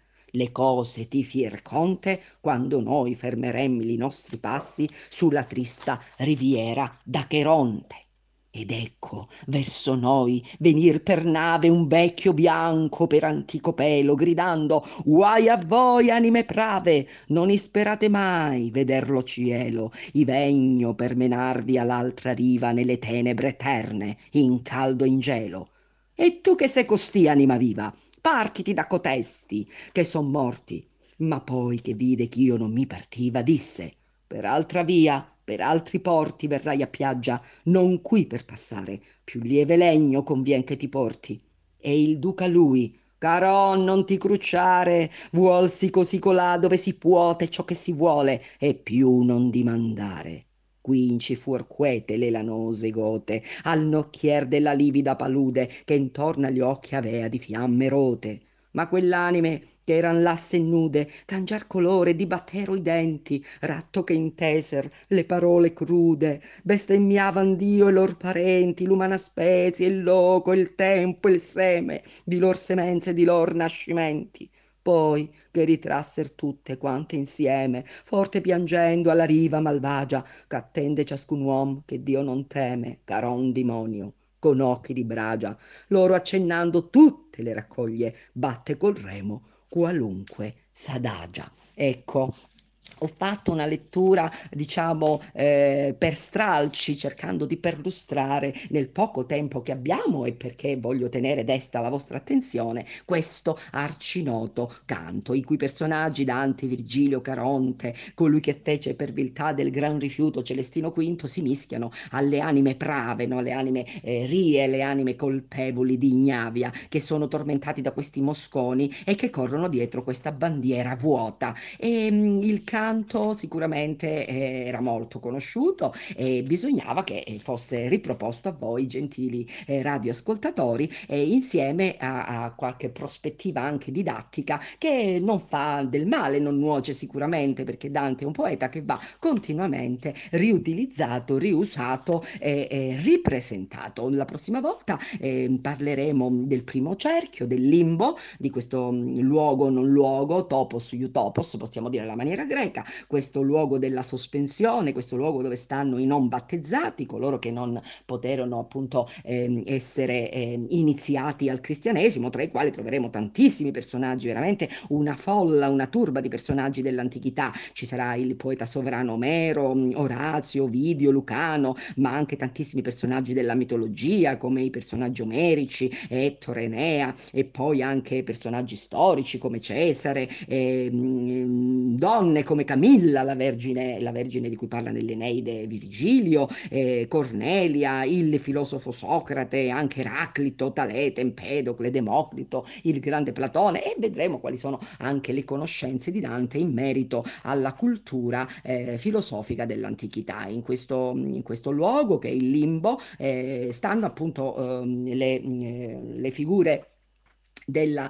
eh, del paganesimo, sia greco che latino. Di questo e di altro parleremo la prossima volta e faremo anche un collegamento col quinto canto, in modo che le nostre mm, letture, le nostre perlustrazioni del Mercol Dante D siano sempre ricche, vive e possano sempre portarvi elementi di novità, elementi eh, di vivacità culturale, perché Dante, ripeto, è un poeta eh, della nazione ed è un poeta attuale, vivo, che comunica sempre qualcosa di bello, qualcosa di nuovo e che ci vivacizza anche un'estate eh, come la nostra, un'estate all'insegna di Dante, un'estate viva, un'estate quindi non vegetativa, ma sicuramente un'estate piena eh, di stimoli e, e anche di, eh, di simpatia e, e, di vicinanza, di ricchezza, come appunto ricco, vivo e simpatetico era il terzo canto di cui io vi ho appena parlato. I miei dieci minuti sono già scaduti, saluto di nuovo gli ospiti di Antonino, lui stesso e tutti i radioascoltatori di Radio Libertà. Al prossimo mercoledì D dalla professoressa Titti Preta.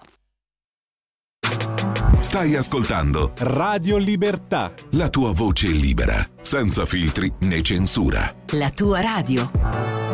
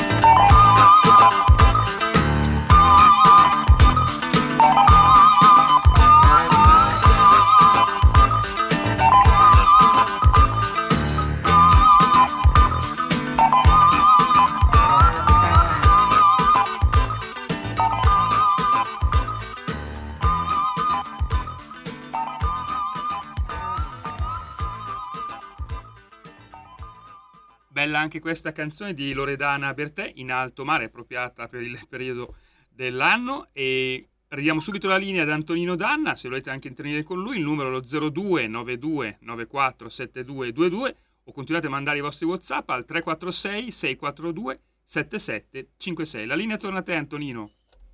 Grazie condottiero mio condottiero, siete sempre sulle magiche, magiche, magiche onde di Radio Libertà, Antonino Danna al microfono con voi.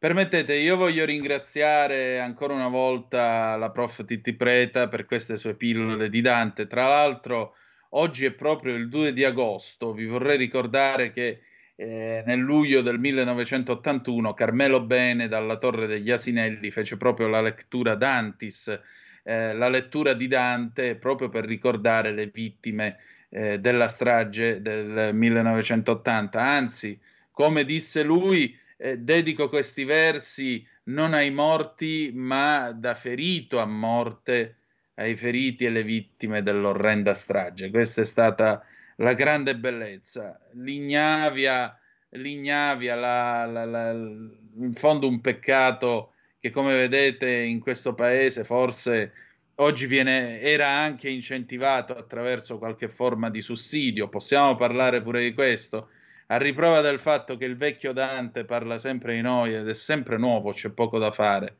E già che ci siamo, adesso lo chiediamo a uno che non conosce il significato della parola ignavia, ma gli chiediamo se qualche ignavo lo ha incontrato nel suo cammino. Signore e signori, il sottosegretario alla presidenza del Consiglio, Alessandro Morelli, nonché con direttore di questa radio, con l'Italia da fare.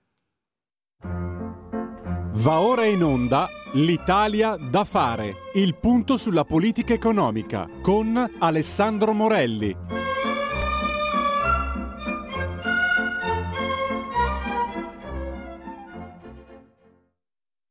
Eccoci qua, allora, sottosegretario, buongiorno e ben trovato.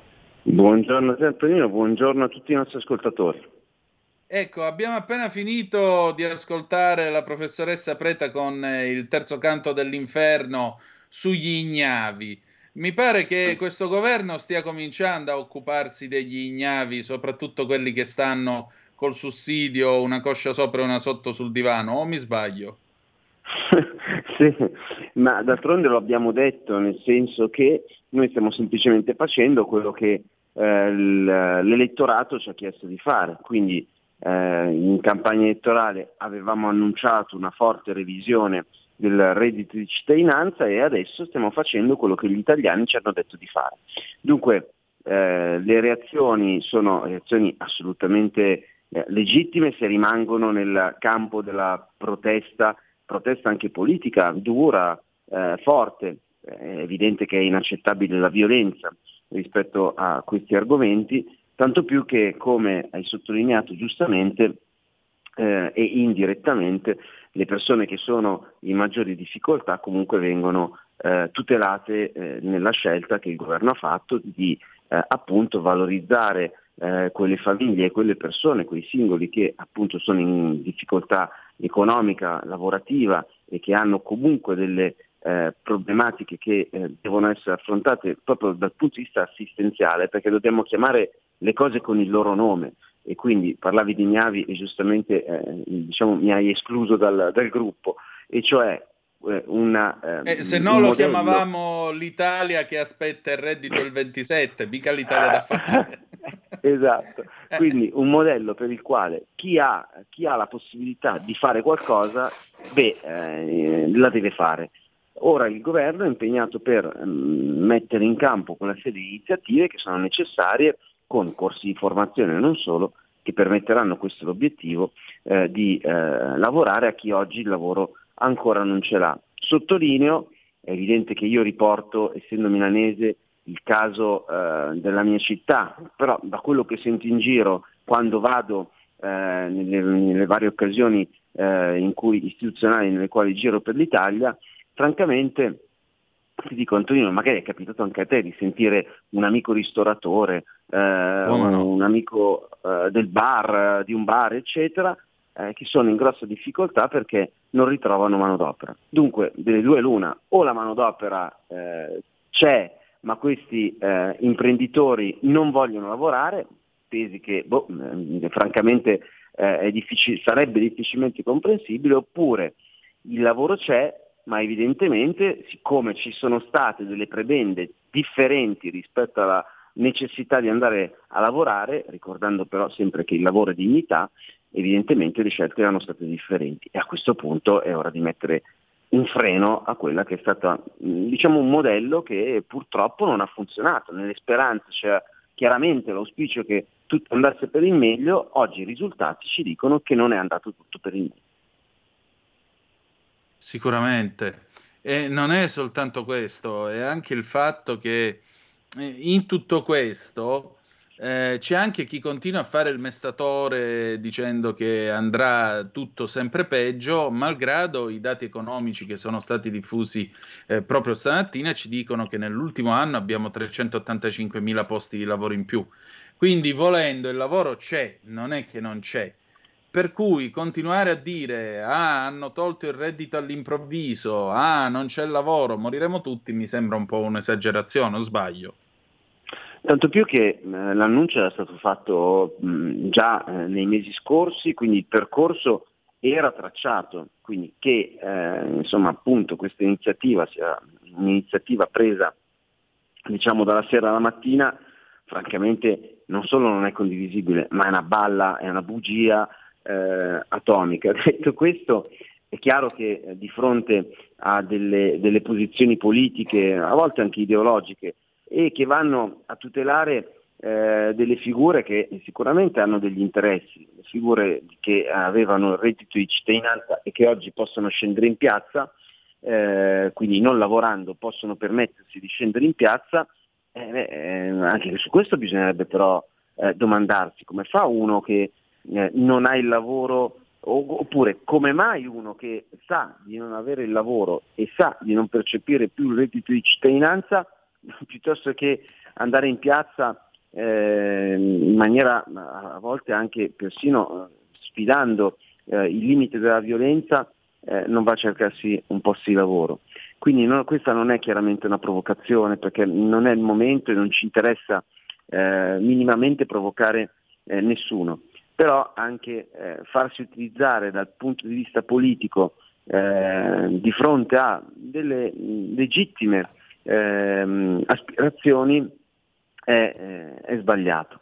Ricordo per esempio che il Presidente della Regione Campania, eh, De Luca, nei mesi scorsi, ma durante anche la campagna elettorale, eh, insomma, era molto forte nel criticare il reddito di cittadinanza, oggi è uno di quelli che cavalca la, la polemica, ma ribadisco, questo ci sta, il problema è che insomma, fino a un certo punto eh, è tutto eh, accettabile, eh, anzi non solo è legittimo, è accettabile, è doveroso eh, sentire il dissenso, ascoltare il dissenso e magari valutare quelle che sono le opportunità di miglioramento delle condizioni di chi eh, in questo momento eh, si ritrova in difficoltà, ma dall'altra parte è sbagliato cavalcare appunto delle frange che rischiano, lo ribadisco, eh, di passare oltre il limite eh, del, del legittimo.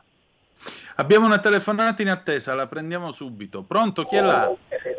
Pronto, buongiorno Antonino e buongiorno ad Alessandro. Sono Ciao, Francesco, Francesco. di Arona.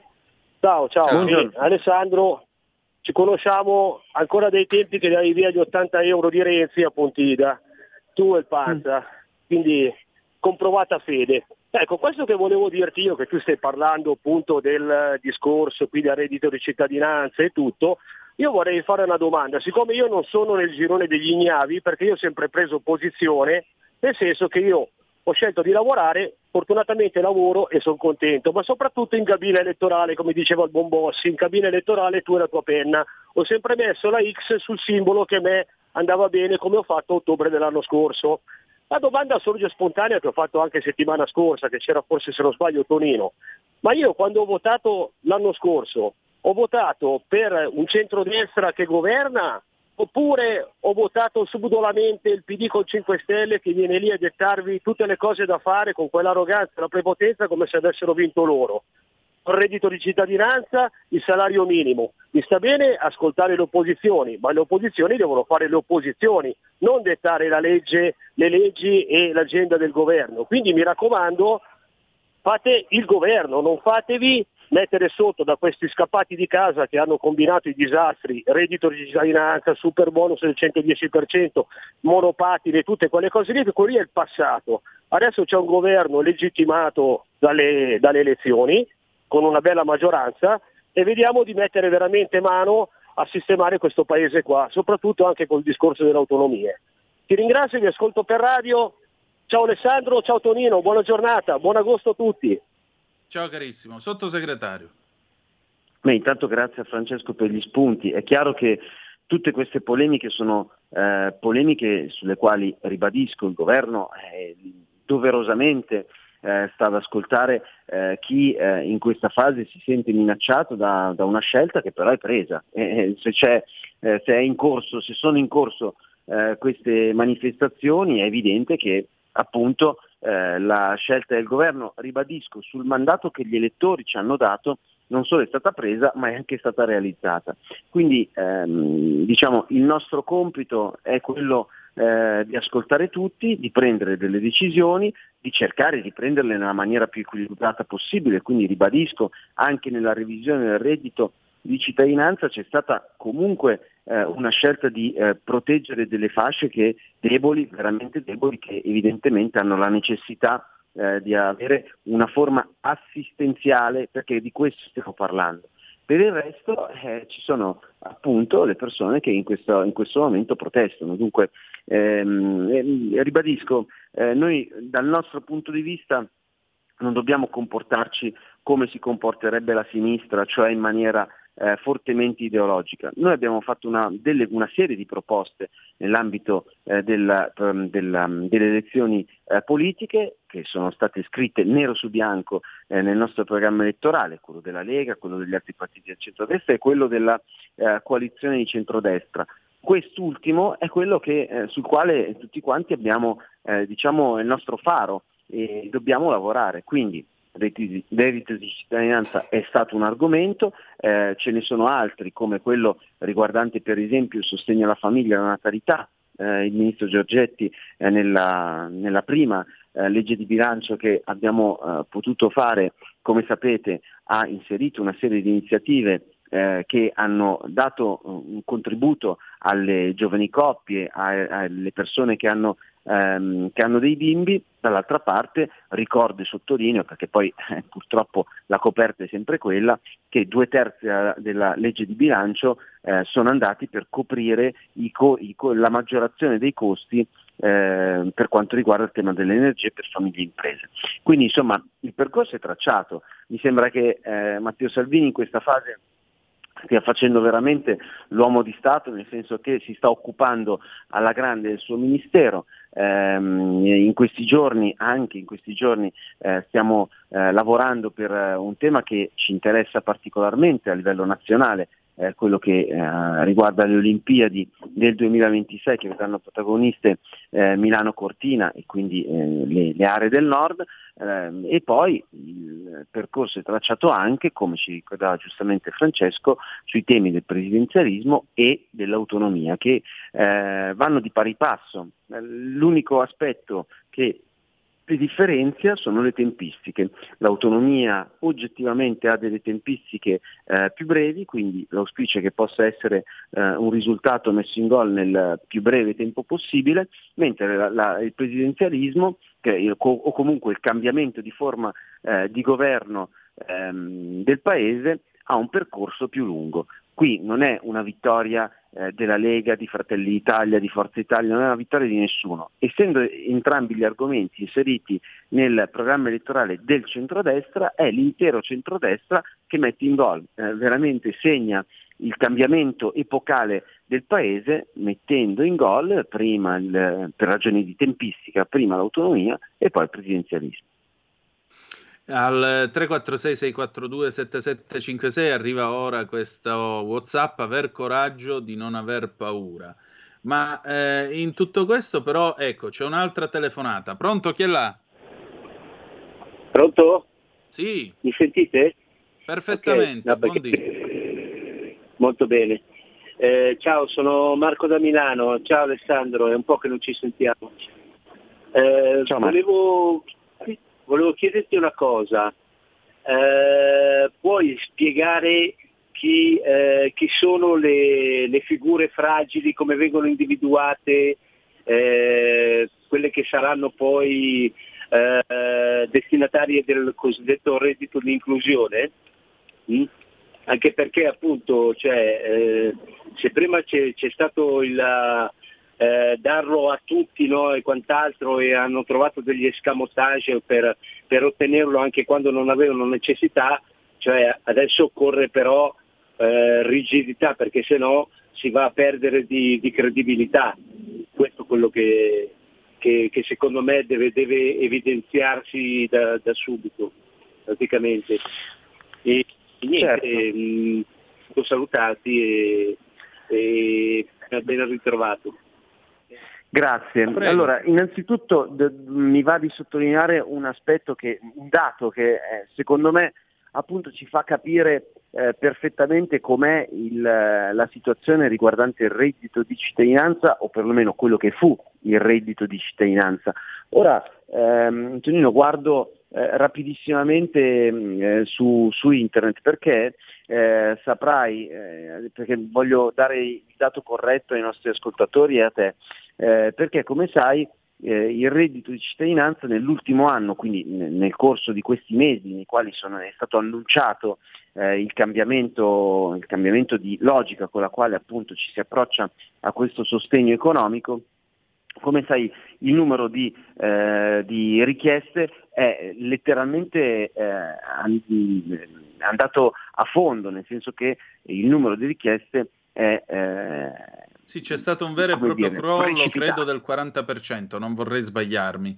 Guarda, eh, ed è una, una, caduta quasi verticale, cioè la gente lo sapeva che sarebbe stato tolto, quindi questo stupore ma improvviso. Mi perdonerai, ma... ma non è solo il dato del, eh, di questo appunto ehm, di questo crollo delle, delle richieste che eh, appunto sapendo che non ci sarebbe più stato reddito eh, le persone non lo hanno più chiesto. Ma mh, io penso che legittimamente, rispettando le norme, se uno ha diritto a ricevere il reddito, ne fa richiesta fino all'ultimo minuto possibile. Mi segui nel ragionamento? Certo. Eh, Se, se è legittimo che tu, eh, che, che il signor Mario Rossi, eh, quindi eh, rispettando le norme, eh, abbia questa prebenda pubblica, beh, eh, lo chiede e poi quando non ci sarà più ragionerà in- oppure nel mentre ragiona eh, nel percorso di transizione della norma, ragiona su che cosa fare dal, dal minuto 1 successivo alla, eh, al cambiamento della norma.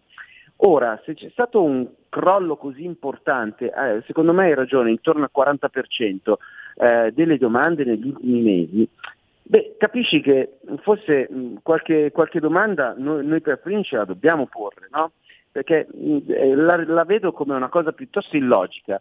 Se Mario Rossi ha diritto a ricevere il reddito di cittadinanza e lo ha fatto e lo ha ricevuto per, eh, per anni, beh, è strano che negli ultimi mesi dica vabbè, siccome lo toglieranno a, eh, ad ago- al- tra luglio e agosto eh, di quest'anno, io già adesso a febbraio non lo chiedo più. Capisci che è stravagante? O, o- o è una mia sensazione personale che forse mi sto facendo anche io delle idee strane. Cosa ne dici tu?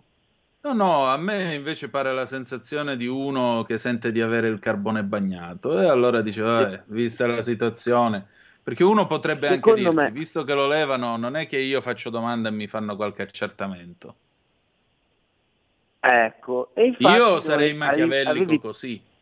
Eh, avevi perfettamente ragione perché eh, negli ultimi mesi eh, il, il reddito è stato eh, chiesto eh, con, ha avuto un crollo, con un calo del 45,94%, cioè il 46% dei precedenti percettori non ha più richiesto il reddito di cittadinanza.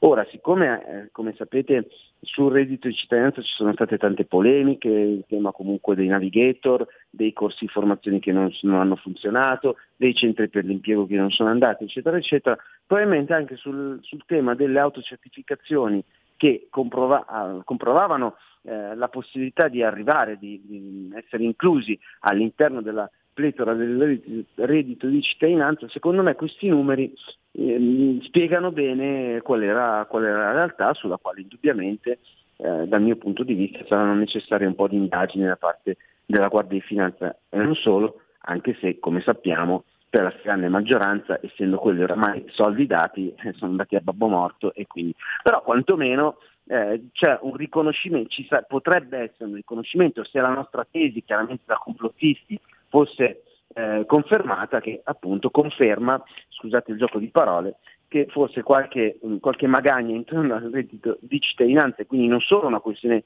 puramente politica e assistenziale, forse esisteva. Ma siccome ci è stato chiesto del reddito di inclusione, ehm, io sottolineo che eh, sul sito del Ministero del Lavoro è tutto eh, scritto in maniera mh, secondo me molto chiara.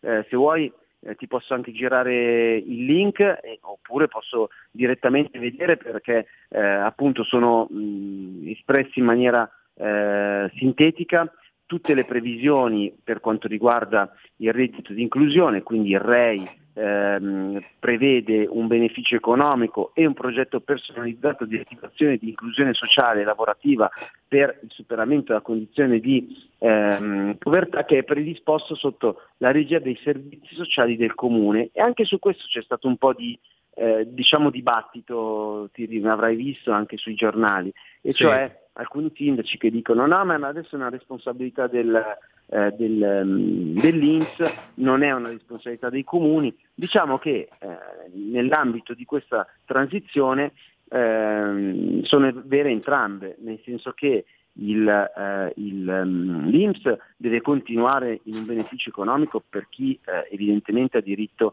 al reddito di inclusione. Dall'altra parte i comuni sono interessati per quanto riguarda appunto lo sviluppo di un progetto personalizzato per le figure, per le persone che hanno diritto a questa, a questa opportunità. Per quanto E riguarda allora, Prego. E allora c'è, c'è molto da fare in quest'Italia da fare, ma l'orologio purtroppo ci dice stop. È Facciamo che tiranno, è riprendiamo questo tema allora il 9 di agosto? Con molto piacere, con i nostri ascoltatori. Allora, io ringrazio il sottosegretario alla presidenza del Consiglio Alessandro Morelli e il suo tempo. Grazie per essere stato con noi e quest'Italia da fare si continuerà a fare il prossimo 9 di agosto. Grazie ancora. Buon lavoro a tutti voi e buon ascolto ai nostri amici di Radio Libertà. Grazie. E adesso qui Parlamento con Alberto Bagnai e poi gli scorretti con Carlo Cambia. A tra un po'. Avete ascoltato l'Italia da fare.